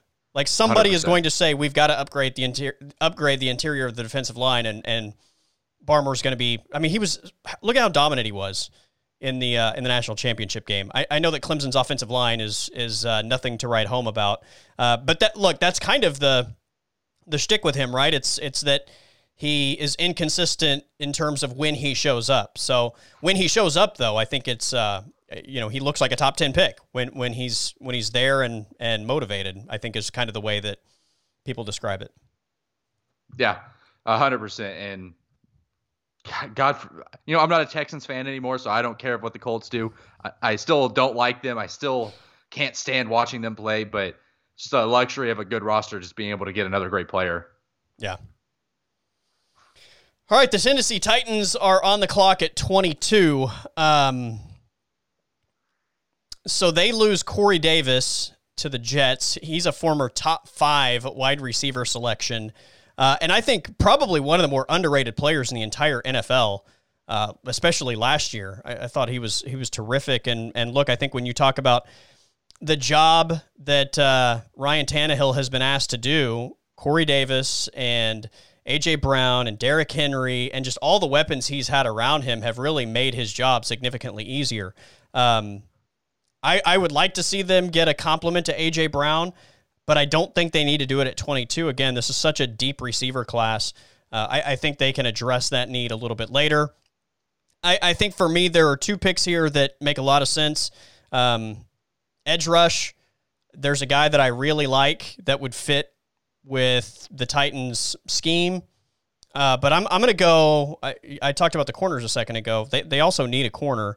Uh, and, and with Caleb Farley still on the board, I think it would just be insane to pass up a position of need and a guy that potentially is the most talented player in this draft at his position. So I was very tempted to go Azeez Ojulari here uh, as as like an outside linebacker edge rush guy, but I'm gonna go Caleb Farley. Okay, that makes my next pick easier because I was debating I was debating between Farley and um, one other player, and now that you've taken away one of my options, it's going to make my next pick very easy. By the way, I, I mean I, have said it a hundred times. I love Caleb Farley. I think that if he stays healthy, he's going to be yeah. he's going to be very good. Yeah. Um, but I'm looking at the New York Jets here at 23. They got their quarterback off the board, so that fills a need for sure. The all the the biggest need, obviously. But I look at their pass defense. I look at a team that was 26 in yards per pass attempt last year and uh, 29th in total passing yards per game. One of the worst pass defenses in the league. I was looking at Caleb Farley, but I was debating between Farley and uh, Moehrig out of TCU. They need. I don't like Marcus Maye and Ashtyn Davis at safety. Um, so I know they brought in Lamarcus Joyner, but again, I'm not a big Lamarcus Joyner guy either. So I think that Moehrig is by is by far the top safety in this class. Kind of a do-it-all safety. There's nothing that he's really ba- there's nothing he's bad at. He's good at everything. I think if you can get a safety like that in that New York defense, you got to be pretty happy about that. They yeah. you would they I, I, assume that New York views their front seven as a good front seven, as somebody that they can rely on. Quinnen Williams took big steps last year. They brought in Carl Lawson. I think that that secondary needs some help, so I'm going to go with uh with Moehrig out of TCU. I like it. Tre'von Moehrig, safety TCU. Uh, I I like him, but it's it's like one of those things where I, I don't feel like there's necessarily a weakness, but I don't look at him and, and say like, man, this this guy's great either. You know, like it's I, I think there are safety classes where you see a guy like Derwin James and you're just like wowed, or a guy like Jamal Adams and you're just wowed. And look, I, th- I think he's versatile as well. I think he can play multiple safety roles depending on what you want to ask of him. Uh, which it, eh, I've, I've talked about so much as, as far as the versatility, but I just don't think that he is on the high end just so much better than and maybe I differ a little bit on this than than some draft people because I, I, see Moehrig as the solidified number one guy, and while I'm not disputing that he's the number one guy, I just don't think the gap from Moehrig to a few other guys in this draft is is that extreme. If you want to tell me that he has more versatility and that's the reason that he's absolutely above some of the other guys, then then okay. But uh, I, I, he's a great, he's a terrific player that is going to step in and play for somebody immediately. Where where would you have gone here? Because I, I think that the Jets have quite a few needs uh, on their team. I mean, obviously they had the yeah. number two pick this year. Like they're not a great roster, but so the three players that that for me kind of stand out, and and part of this, I'm not a running back in the first round guy. You know, you and I have had this conversation a lot, uh, but uh, like I look at the Jets and their roster, and I look at how Travis Etienne would f- potentially fit with that team, and I think it would be terrific. I think he would be a like you know some players just don't fit certain teams and certain schemes. I think Travis Etienne would be a home run fit for the New York Jets. So that, yeah, but they could get him me, at 34, couldn't they? Yeah, potentially.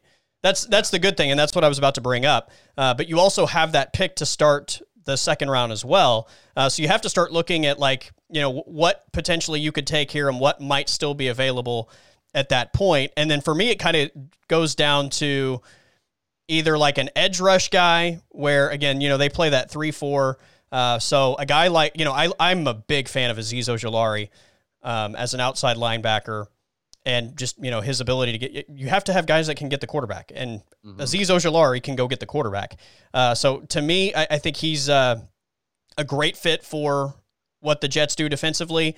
And then I think the other one is if you're going to draft a quarterback, you you know no matter you can never have too many good offensive linemen, and they have what looks like a star at the left tackle, but they still need right tackle help. Teven Jenkins here to me seems like it would be another you know a, a great selection as well.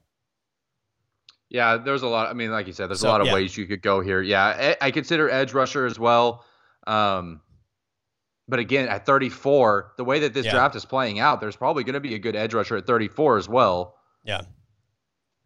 So, yeah, I like that pick though. Um, I mean, you mentioned it. I, I, the Jets safeties don't really do much for me either, and this is a guy that's going to step in and play immediately. I think anywhere. So, Tre'von Moehrig, the pick to the Jets at 23. All right, the Pittsburgh Steelers on the clock at 24. Um, if you had gone offensive line here, I think I was prepared to take, like, again, I, I just mentioned how much I like Azeez Ojulari.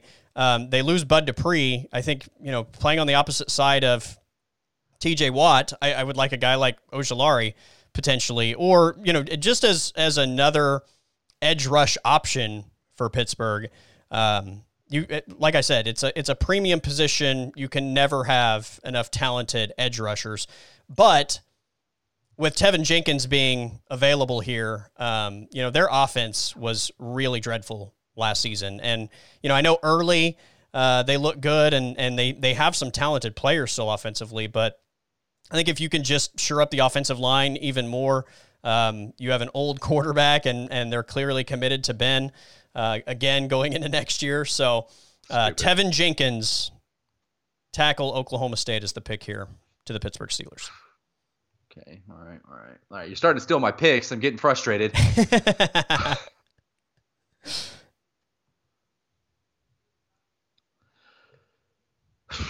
All right, I'm gonna go. I was gonna go Teven Jenkins at 25 for Jacksonville. They've got their quarterback with, in Trevor Lawrence.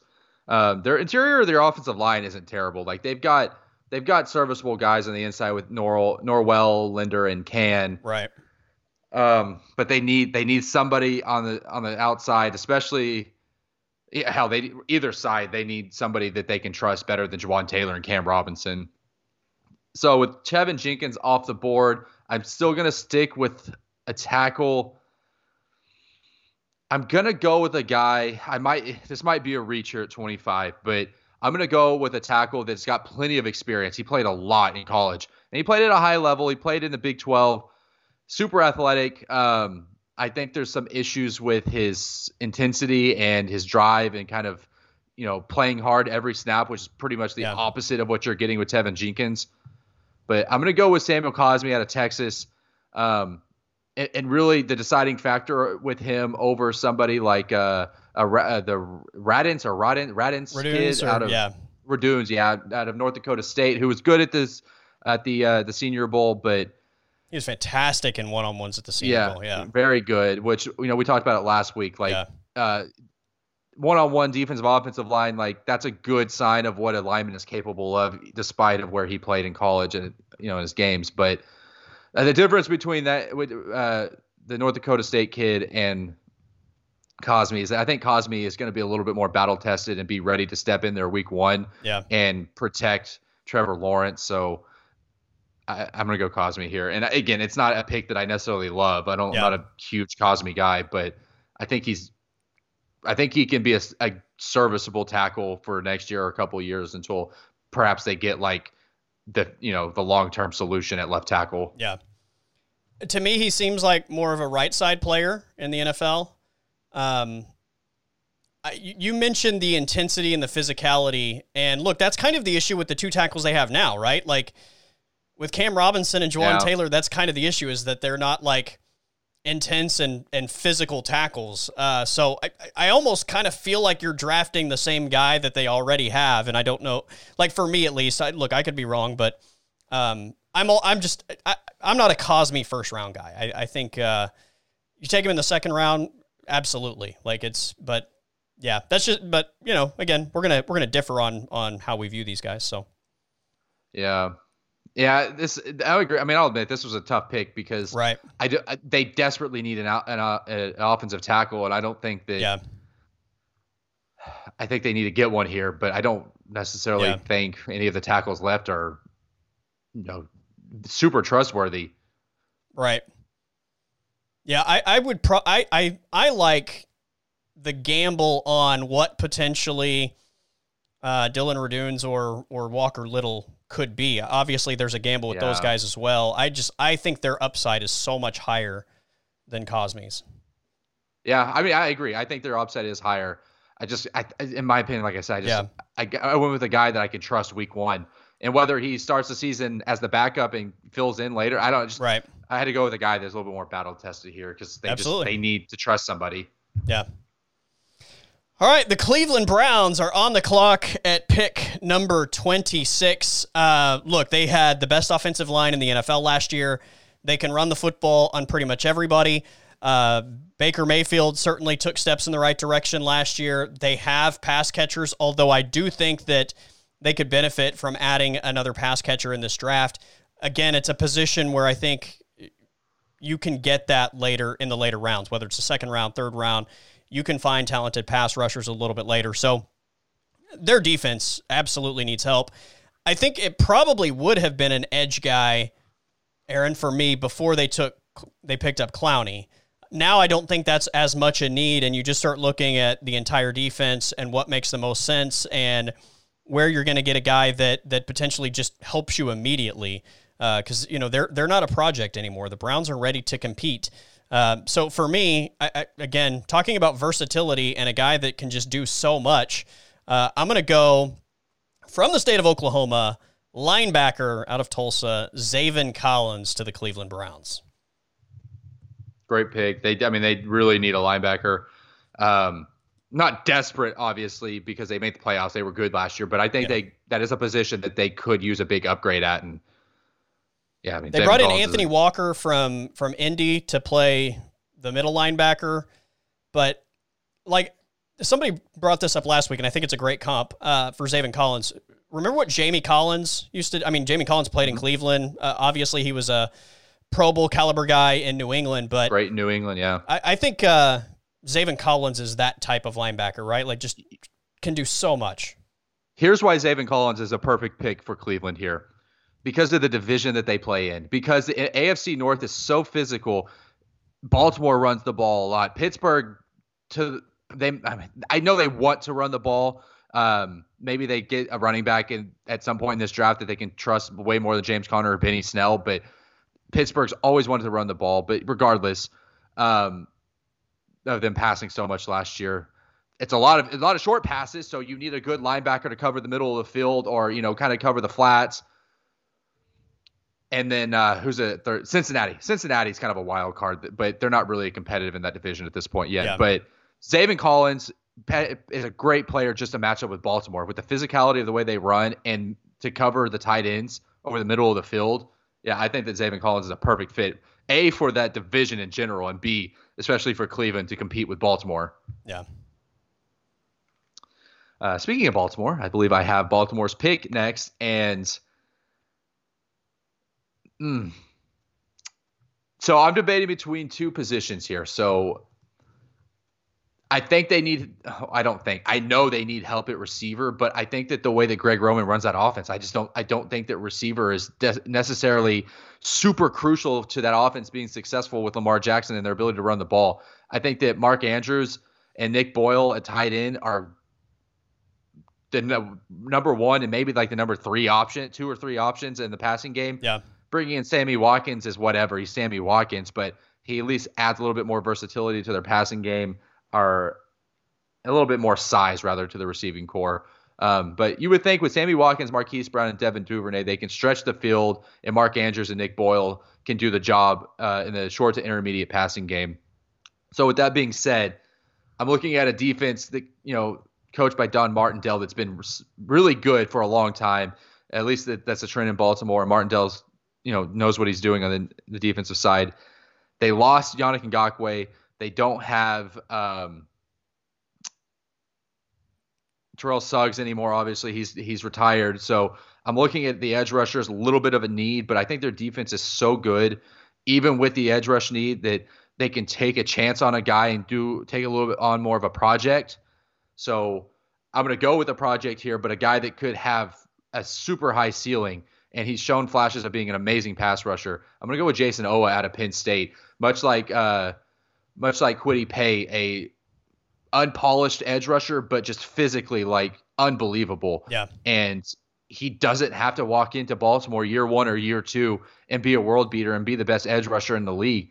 He can just go in there and play on third down or play, you know, playing play like a rotational role in that defense and they can mold him into what they want him to be. But I think that just the physical traits and uh, Baltimore having the luxury of kind of taking a chance right here. Yeah. I'm going to go with Jayson Oweh. Yeah, I, I like it. If you don't go receiver, um, I, Oweh, I think, you know, when you look at his length and athleticism coming off the edge, uh, you know, that we had the conversation about the sack numbers and whether that's an issue. You know, I think you you get into Baltimore and your your your job is to just go chase the quarterback and and that's you know that's it. Uh, you're going to be put in in some pretty good situations. Um, I, I, I love that fit. Oh wait, I said his name wrong, but yeah, yeah. Uh, Baltimore just yeah. There are plenty of receivers here left on the board as well. I mean, you could go receiver here for sure. And they could yeah. use an upgraded receiver, but I just I don't know if uh, I don't know. Just doesn't seem that's not the Baltimore uh, mo. I guess to take a receiver yeah. over like an edge rusher. Yeah. All right, the New Orleans Saints are on the clock at number 28. Um, I know what position I'm taking. I'm just not 100% sure which guy I'm taking here. Um, when you look at the Saints, obviously good defense, um, good defensive line. Uh, I, I, think that linebacker could be upgraded in this situation. Um, secondary, I think corner could be an option. Uh, again, I think when you talk about the safety position, that's something else they could go with. But you know, again, I don't know that you're addressing that at 28 here when you look at what's available on the board. Um, they have one of the best offensive lines in the NFL, so I don't think that's really an option. You have a new quarterback. It's it's a new era. Drew Brees is gone. I think you have to start talking about pass catch options and you know Michael Thomas obviously was terrific a couple years ago and you know there there have been issues in that department from a health standpoint, from a locker room standpoint. Um, but he's really, I mean, I think your only solidified guy at the receiver position on that entire roster. I think everything else is kind of a question mark.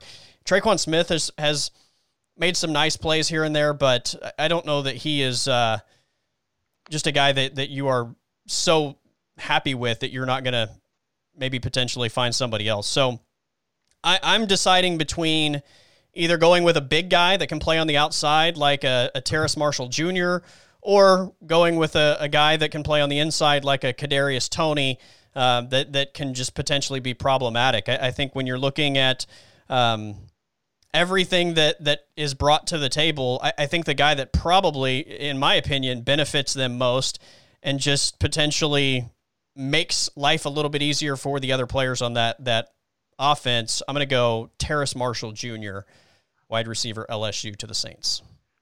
I like that pick. I love Terrace Marshall. We talked about it last week on our position rankings. I think that he is, I obviously one of the five best receivers in this class. I love his his catch radius, his athleticism. He's still young. Like there's so his body is still like he's still filling it out. Like he's slender, yes, but again, he's only 20 years old. Like he's gonna yeah. he's gonna fill that frame out.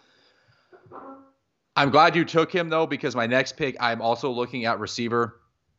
Um, I love Terrace Marshall, but I probably would have passed on Terrace Marshall with Green Bay because I look at Green Bay and they're they're in a win now mode. They're in a situation where Aaron Rodgers probably has I'm assuming he's not Tom Brady with the age thing. So I'm going to say 3 to 4 years of elite level quarterbacking uh, at most at this point. So they need to bring in some help obviously because it's been years and years and years and years of Davante Adams just being the only guy that Aaron Rodgers can trust in that offense. And you could, you know, MVS had some games where he he he flashed, but there were a lot of times that he dropped wide open passes and uh, could have made a difference in them, uh, you know, going further in the, in, into the playoffs or whatever it might be. But I'm gonna give them another receiver. I'm gonna give, but I'm gonna go with a guy that they can slot in their game one, week one, and trust I'm going to go with a guy that's experienced. He can play inside. He can play outside. I'm going to go with Elijah Moore. I think that Oh, he he's not the flashiest receiver pick here. Um, I think that getting a guy like Rondale Moore could be fun. He could be like a like a Randall Cobb type player for Aaron Rodgers. Uh, that he really has been lacking since Randall Cobb started getting hurt a few years back. But I think that Rondale Moore is not trustworthy with the injuries. He really is more of a gadget player, which again they could use. They they could utilize a guy like that, but I think they just desperately need a second guy that they can trust on from snap to snap. And I think Elijah Moore is the receiver that's left on the board that slots in there week one that uh, Aaron Rodgers and Matt LaFleur can trust. yeah. I, I, I like that pick. I, th- I thought it was going to be Toney, to be honest with you. Uh, but yeah, I, I, I mean, they're they're different, but they, they would play the same role for Green Bay. And and finally, Aaron Rodgers gets a first round weapon. Right. Uh, by the way, I meant to ask before I went into the draft. What do you, what are you thinking about these rumors that uh, Green Bay might trade Jordan Love to New England? Look, I, I said a year ago I didn't think Jordan Love was a first round guy. So if New England's going to give you future first round capital, uh, I, I would say take it. Yeah, I mean it's a great move for Green Bay. If Yeah. New England does that, does that take necessarily take a quarterback off the board in the first round for them? For Green Bay, For New England, yeah, yeah, they're yeah. think if they go get Jordan Love, yeah, they're not uh, they're not going to take. I guess it depends what they give up for him. Yeah, I, Green Bay wouldn't let him go without getting a, a first. So yeah, I mean, they used a first on him a year ago. Like it's yeah. I guess you got to re- recoup. I mean, he's only he hasn't done anything, so you don't know Yeah. that he sucks necessarily in game. I I would view, like I would rate him below Mac Jones. So Jordan Love for sure. Yeah, yeah, yeah. yeah. So if you Well, gave me like if if I were New Jones England, I, yeah, I would I would much rather have Mac Jones than Jordan Love. So would I. Yeah, But- he just doesn't fit their system either. He doesn't really fit what they do. Yeah. Yeah, I, I you know again it's he's he's uh I feel like Trey Lance to me feels like he's further along than Jordan Love. Yeah. Yeah, I, I agree with you. I didn't We'll see, see. anything last year or in college where I said Jordan Love is a first round talent. I think if I recall correctly last year, I mean he was fluctuating between like the end of the first and like that third round. Yeah. Yeah. It well as as it got closer, people you know, he was Pushed him up. Definitely well, yeah, moving up, but yeah. yeah. yeah, I never I never thought he was first round guy. All right, uh number 30 is the Buffalo Bills. Um this is where it gets really, you know, interesting these last like 5 or 6 picks in the first round because I mean, these are teams that are really good, obviously. Uh and and don't necessarily have a lot of holes. Therefore, I don't think there's like glaring needs necessarily with these teams and it kind of just becomes a situation where it's like where can you just get a guy that's going to come help you and kind of a best player available type way is, is how I look at this. Um, the Bills, if you're going to call them needs, I guess the Bills' needs would, I, I think, all be on the defensive side, right? Like probably some interior defensive line help, some edge help, uh, maybe yeah. Maybe corner help. I think they pro- I think they probably need a running back on the offense, but other than that, Yeah. Um, yeah, I mean, I mean, I kind of like the guys they have there. If those guys were to just be able to stay healthy, like certainly a guy like Travis Etienne or Najee Harris or Javonte Williams is an upgrade from Zach Moss and Devin Singletary. But if they can keep those guys on the field, I think those guys are are definitely serviceable for what Buffalo asks them to do. Um, I'm going to go edge rush here. And even though I, I like Azeez Ojulari a little bit better than the guy I'm actually going to take here, because I just think this guy fits Buffalo better than Azeez Ojulari. So I know his draft stock has, has slid quite a bit, but I think it's still easy to really just fall in love with uh, the frame, the athleticism, and again, when you're picking at 30, um, it's it's somewhat of a luxury pick, and, and you hope it, it works out. So um, they just don't build defensive ends like Gregory Rousseau. So again, while I, I like Azeez Ojulari a little bit better as an edge rusher, um, I, I just don't think he fits Buffalo very well. So Gregory Rousseau, Miami. I like that pick. They could, I mean, again, you could never have too many guys that get to the quarterback, and Yeah. uh, they weren't necessarily superb at getting to the quarterback last year either. Right. Um, so, yeah, I think adding in an edge rusher in there is a great pick. Um, Kansas City. So, I mean they they let uh, they let the two tackles go. Uh, let me pull. I'm gonna pull up their depth chart because I know they brought guys in, but I can't remember off the top of my head who it was. Uh, they brought in Austin Blythe and Joe Thuney, who are both inside guys. So uh, I'd say they probably desperately need some offensive tackles. So I'm gonna go with a with a guy we talked about just a few minutes ago. Uh, pick between uh, Walker Little and Dillon Radunz are the guys that I'm looking at at the tackle position at the top of the board. I think that in that offense with Patrick Mahomes kind of improvising as much as he does, I think Walker Little would be an absolute disaster in that offense. I don't think that Walker Little is athletic enough to, you know, kind of play in that improvised heavy offense. Uh, and when you consider Walker Little has not played in a game since week one of 2019, kind of raises some eyebrows there. So right. I, am going to go with Dillon Radunz, who is he's slimmer. He's just barely over 300 pounds, but that should translate to him being one of the more athletic tackles in this draft. Yeah. So I'm going to go with the guy who, like we said, looked great at the Senior Bowl one on ones, and a guy that I'm hoping is athletic enough to play with Patrick Mahomes and all of the crazy stuff that Patrick Mahomes does post snap. So I'm going to go with Radunz here. They need to replace Eric Fisher and Schwartz. So guy out of uh, North Dakota State. Two North Dakota State players taken in the first round. I like it. I, I actually love that pick for Kansas City. And, and you're exactly right. I think he's an athletic tackle.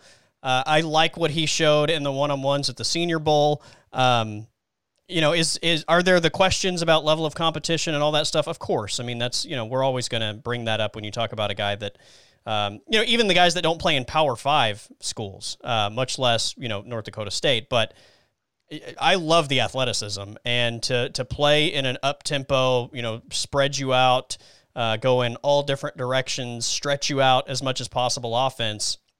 Uh, I think he's the perfect kind of tackle that you're looking for. So, um, I yeah, I, that's a great pick in my opinion.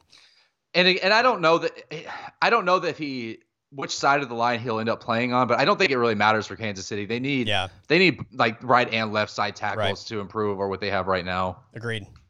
Yeah, just yeah, plug him in and see what happens. I mean, it's they let go of both of their starting tackles, and obviously right. we saw what happened in the Super Bowl. Like, yeah, you just got to get some bodies that uh, that I, I think he would be an upgrade over what they had. So, hundred percent. And yeah, I, I don't think that they they could probably use another receiver, but it's not a desperate need by any means. Like they, I think they probably need a little bit of a bigger receiver to kind of fill that Sammy Watkins role. But again, this class is so deep, and there's definitely no linebackers here that I would want to take at 31 for Kansas City. So yeah, yeah, easy offensive line pick here. Just uh, I guess preference, and I prefer the kid out of North Dakota State, obviously. Yeah.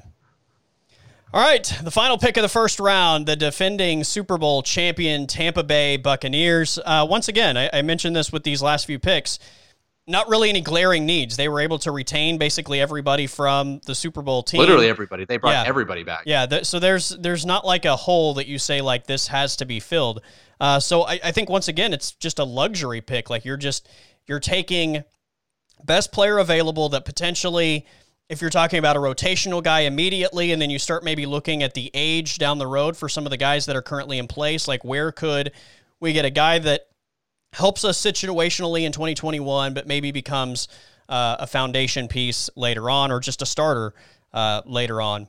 For me, there are two guys here that make a lot of sense. Um, and, and it's whether you want to go offense or defense. If you want to talk about the offensive side of things, um, Kadarius Toney, receiver out of Florida, I think would fit perfectly. I, I don't. Did they bring back Antonio Brown actually? Uh, you know what? Actually, that one is the one I'm I can't remember sure if they about. brought Antonio Brown back, but um, they could use a, a slot receiver.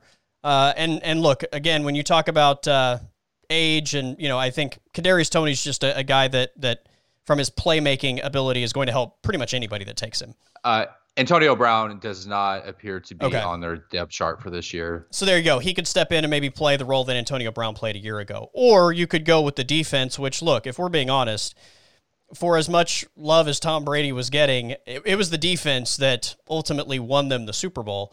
Um, 100%. I, I think when when I look at the board, there's a guy for me that I you know believe is a first round talent. Um, I, I think he fits their scheme well. Uh, in fact, I actually heard a comp for him as Shaq Barrett. So, um, like I said, I think at a premium position, pass rusher, you can never have too many. Jason Pierre-Paul is getting up there in age. Um, Azeez Ojulari, edge rush Georgia to the Super Bowl champion Tampa Bay Buccaneers. Rich get richer. Isn't that insane?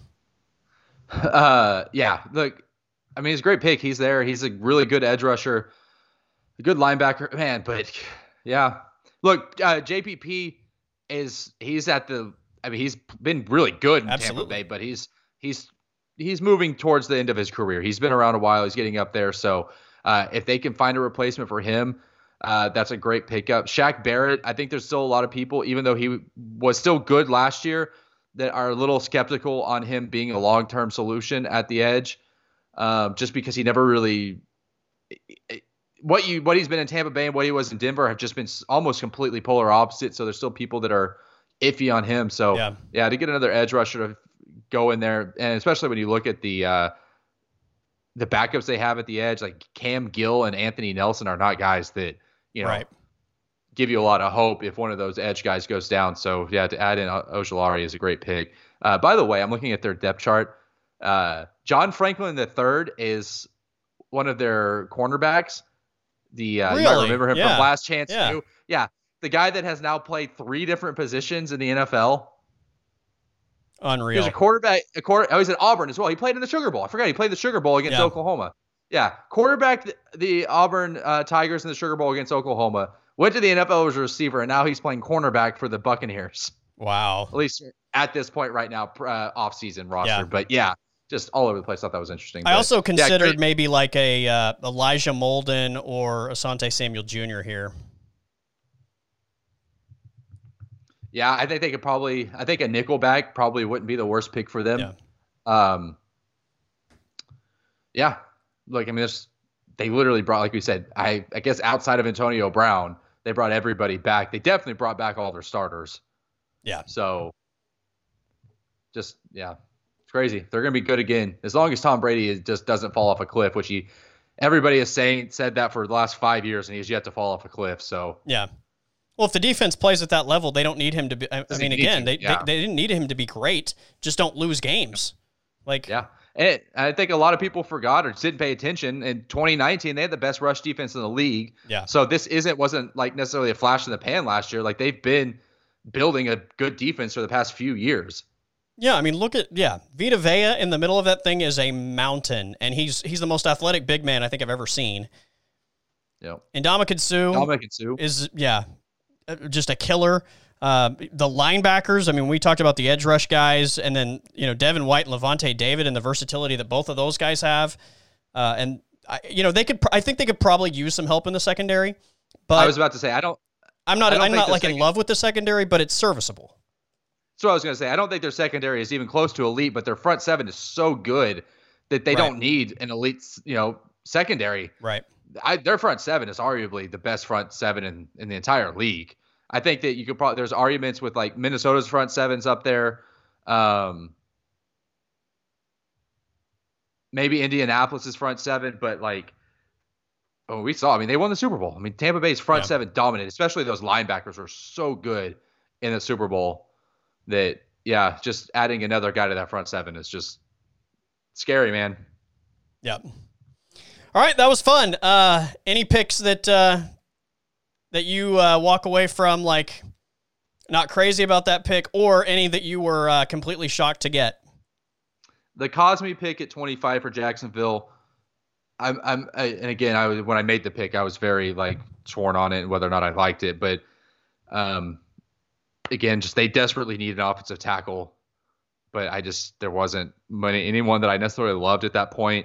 Uh, yeah. The Radunz kid out of North Dakota State going to Kansas City, I think I like that a little bit better because just because of the situation and, and the fit. Um, I was pretty shocked to get Christian Barmore at 21 Honestly, Yeah. I think that he's probably going top 16 to 18.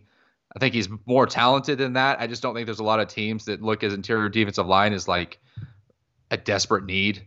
Uh, Um, so yeah, it, for Indianapolis to get Barmore to put on that defense, I think is a pretty pretty huge get at 21.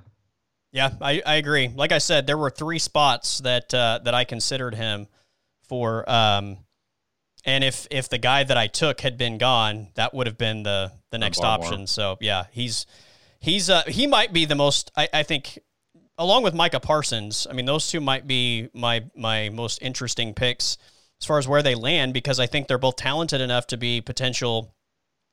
You know, with Parsons top ten for sure. With Barmore, you know, ten to to twelve. But I mean, either one of those guys could potentially slide further just because when you look at, at what's valued in this draft and the positions that are valued in this draft, um, like it, it, it wouldn't surprise me to see either one of those guys slip a little bit and somebody get a massive steal in, on the second half of that first round. Yeah, yeah, a hundred percent. I mean, Barmore is just so dynamic in both the pass and the rush that he's not really. He's not. I don't. I don't view him as a as a scheme guy or like a fit guy. I think that he's just kind of a situation where a team, if a team isn't going into that pick, just with the idea of taking the best available, he's going to be the best available Yeah. for a lot of teams. For you know, once we get past like seven, I think that a lot of teams might slate him as a top available.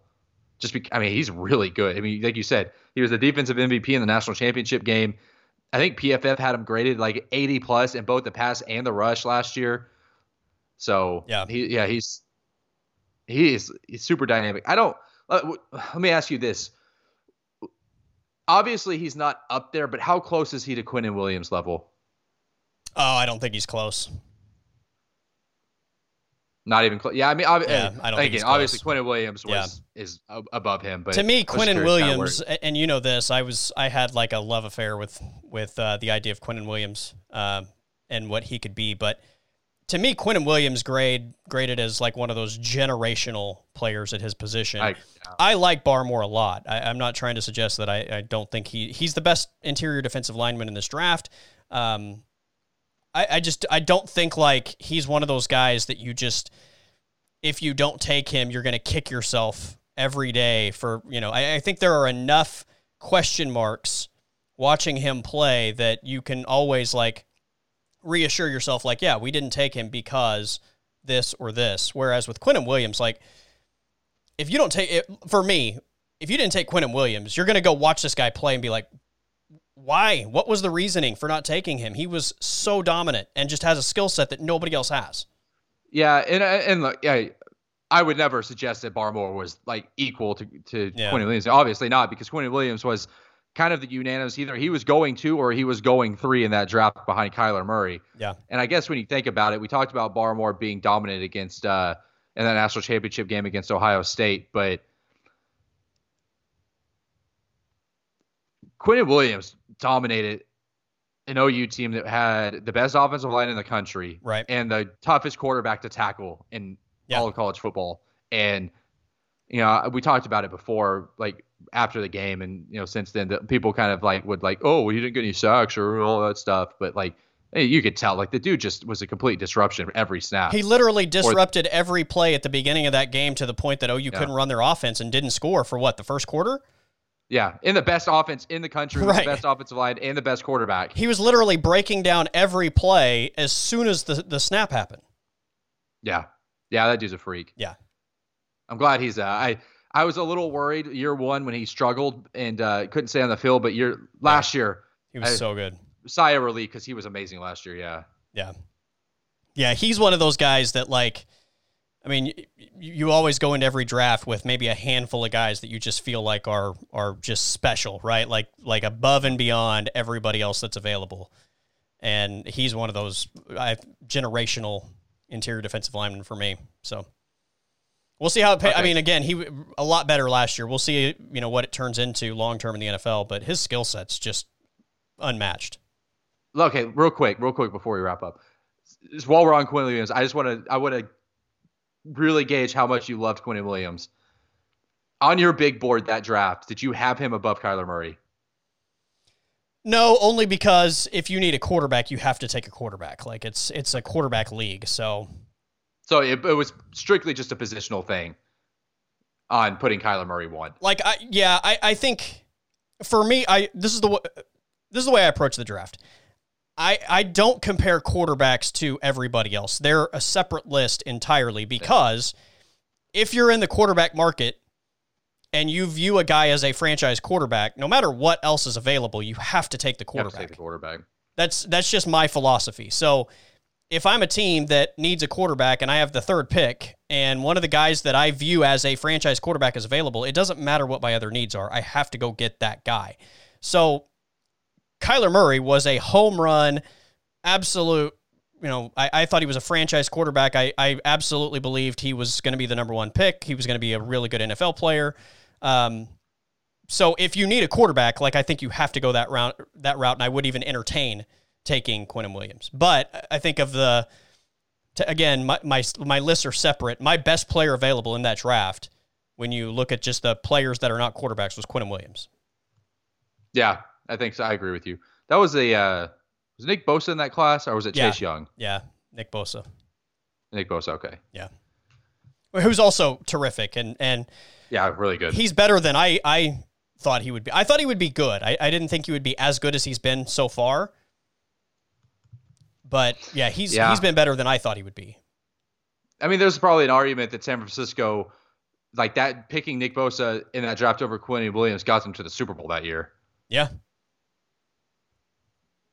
The yeah, well, and, and also, you know, they had they had drafted Arik Armstead and they had drafted they had DeForest, Buckner. still. Yeah, Yeah. So, I Nick Bosa seemed like just the you know as far as what they had on the defensive line at that point, Nick Bosa seemed like the better option. But I I I thought Quinnen Williams was just a can't miss. Like if you don't need a quarterback, Quinnen Williams should be your your draft pick for me. I agree. He was. I agree. I was right there with you. I thought he was. I still think he's an incredible uh, Yeah. lineman. Other guys that like I would say for me like have been in that same kind of category as far as like can't miss, you have to take them. Um, Chase Young, obviously, Yeah. like, and everybody agreed with that. If you're not taking a quarterback, Chase Young is the pick. Uh, who? Uh, Derwin James was a guy like that for me. Uh, Jamal Adams was a guy like that. Um, let's see, Devin Myles White. Garrett. Myles Garrett. Myles I mean, Garrett. everybody everybody felt that way about Myles Garrett, Yeah. but I felt that yeah, he was there with Myles Garrett. Um, Roquan Smith Smith was was a guy like that for me as well. Yeah, I Um, remember he- I been remember he's he's been good. I, I don't know that he's been great at this point, but he's been good.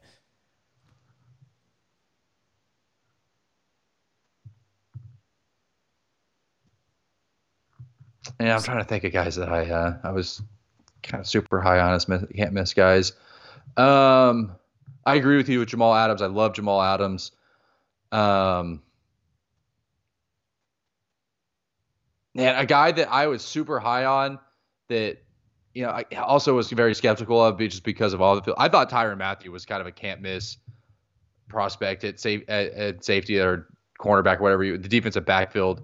Um, I was very skeptical on him playing more than like two years in the league, but I thought just Yeah. like physically and his skill set, like I thought he was a can't miss dude.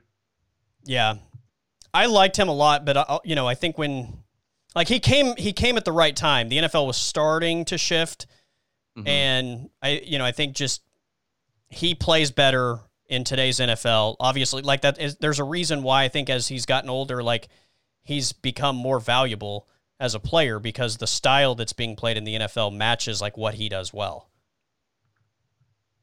Yeah, yeah, for sure. It allows for that kind of uh I guess the hybrid type player. Yeah, Although he's he yeah, I- he still plays up in the box a lot still with Kansas City. Yeah, he's Yeah. he's good. Um I really like Leonard Williams too, but I think I kind of missed the ball on Leonard Williams. He's good, but I I thought he was going to be like yeah. Well, I, all pro caliber. he's starting to take those steps though. Some you know, like the Jets, it never really worked there. Um, but he's been great with the Giants. So Yeah, yeah, he yes. you know, sometimes it's about uh, fit and being somewhere else. I I'll tell you the guy um, that I I loved, and I was just praying that that he would get to the Cowboys. and he's become the best player in the NFL was Aaron Donald. Aaron Donald. The year that he was in the draft, I was literally like watching the draft on my knees, fingers crossed, like, please let him get to the Cowboys. Please let him get to the Cowboys. And I was so upset when the Rams took him. I mean, the Cowboys still got a good pick, though. I mean, they they had to settle for Zach Martin. So yeah, well, he's not Aaron Donald. They didn't blow the pick at least, but yeah, I hated the pick at the time, and it wasn't because it, anything about Zach Martin. It was just because he wasn't Aaron Donald. Uh, right. And yeah, like it, like you said, it worked out, but I was so unsatisfied with that selection simply because I was like, please let Aaron Donald get there. Yeah, that draft class was pretty. Yeah. Looking at the uh, that draft class was pretty good. I mean, there were some. What year was that? Swing 13 or 14? It was uh 14. There was some huge swing and miss guys, but there was also some really good picks in that draft. Yeah. Khalil Mack going five, um, Taylor Lewan at 11, Od- Odell Beckham at 12, Donald at 13. Yeah. Martin 16, CJ Mosley 17. I'll tell you one I whiffed on bad uh, a few years ago was TJ Watt. There was a lot of conversation about TJ Watt to the Cowboys, and I was like, well, mostly because of the fit. I just didn't think it was a good fit.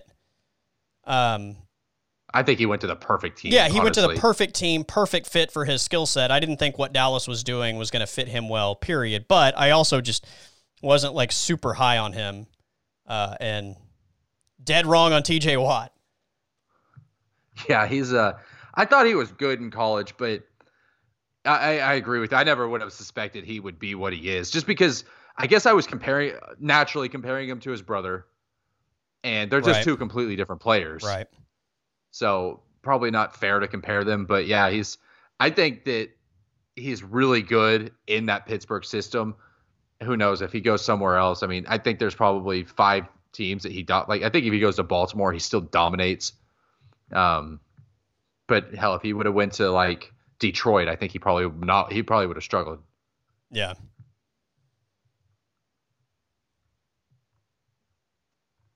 I really also another guy that I was really high on that I missed. I, I, would say I missed on, but given where they picked him, I don't think it's a huge L for me.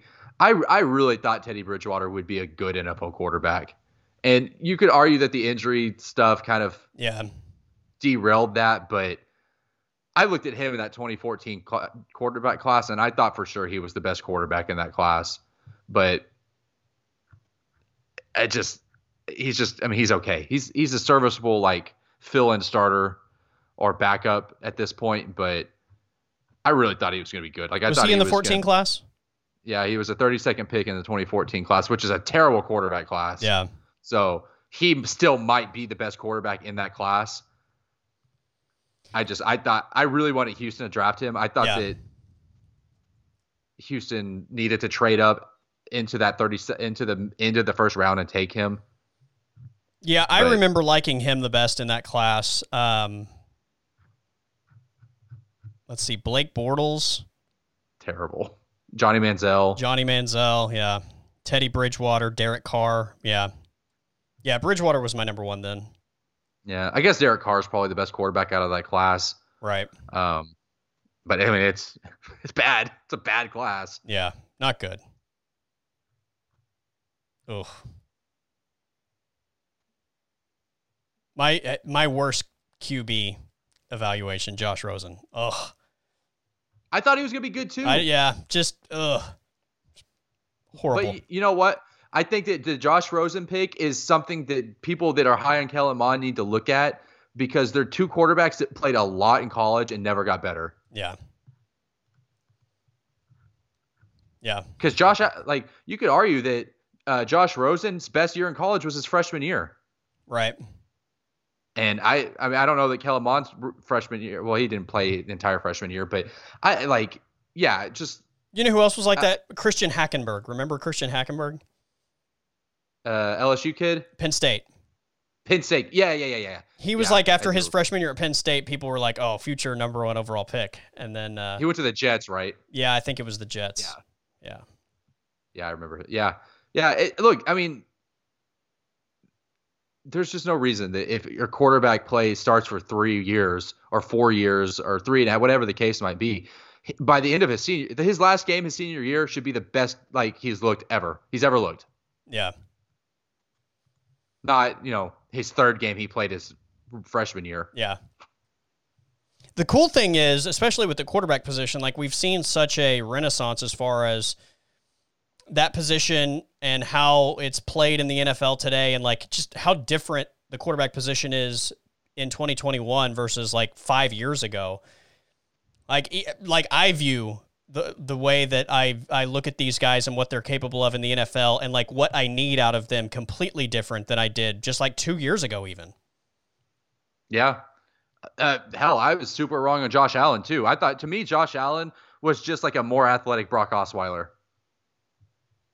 Yeah. A- and obviously completely wrong on that. He's again though, he is a quarterback that year to year gets better. And has got he's improved every year. And I don't know about I don't know, I obviously didn't follow his career at Wyoming, but if he's done that in the NFL, I would be shocked to find out that he didn't do that in college as well. That he didn't yeah. get better year to year. I thought that Josh Allen was a significantly less skilled passing version of Ben Roethlisberger. I could see that. Yeah. Like I just, thought he was like yeah. a Ben. Like I thought that was like the comp as far as like the style, but I just didn't think he was at like as good throwing the ball as as Roethlisberger. Like I mean, we all know he had a cannon, but I mean, yeah. that doesn't mean anything if you can't. Right. JaMarcus Russell had a cannon. Yeah. Right. And Josh Allen, I mean, he did this his rookie year. I mean, he was overthrowing dudes by 15 to 20 yards consistently. Right.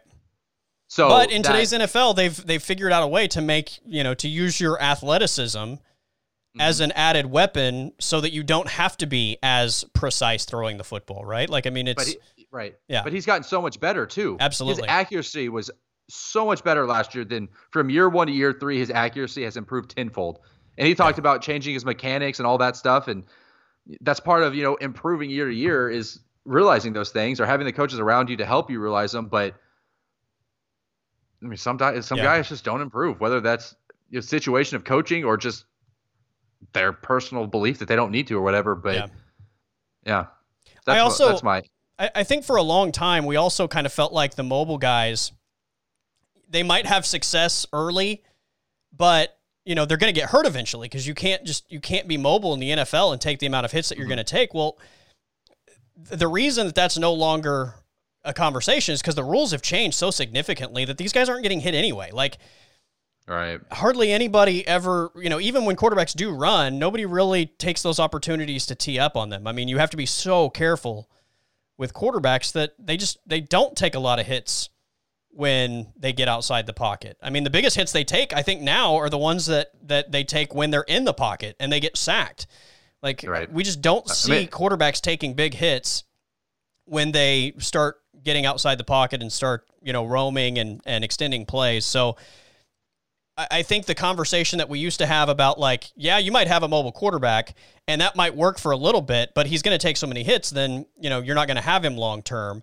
Uh, that, that's out the window. So now you can rely on that mobility to make up for maybe some of the deficiencies in your overall passing ability. Hell, I mean, Dak Prescott got hurt on a freak tackle, on a freak accident on an ankle tackle. Yeah. It's not like he got lit up when he got hurt. Right. I, I would be curious too. I would be curious to see if Ben Roethlisberger last year took more combined hits than Kyler Murray and Lamar Jackson. Oh, I bet he did. Uh, yeah, I would. I would say so as well. With I mean, those dudes, just like you said, they're yeah. not getting hit, but right. yeah, Roethlisberger's getting. I I know he's getting lit up back there in that pocket. Like how many times but, do you watch an NFL game and see a guy take a hit outside the pocket? It just I, I don't feel like I see that very often. Whereas yeah. you're I mean, if you're in the pocket, you're you're gonna get hit throwing the football, you're gonna get sacked. Like you're going I think you're just gonna take more punishment being a pocket passer than you are being a mobile quarterback these days. Right.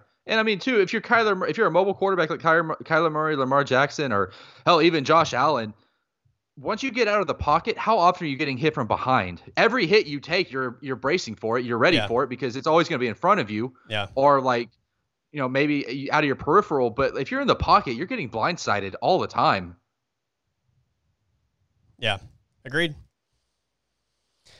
So we have uh, we have picks two or rounds two and three tomorrow. We'll just continue this board. So we pick up where we left off uh, tomorrow. Um, so again, you're you're referring back to what happened today as far as the previous picks when we uh, when we get to this tomorrow. So uh, this is gonna be fun. Um, we'll uh, I'll let you continue with the odd picks.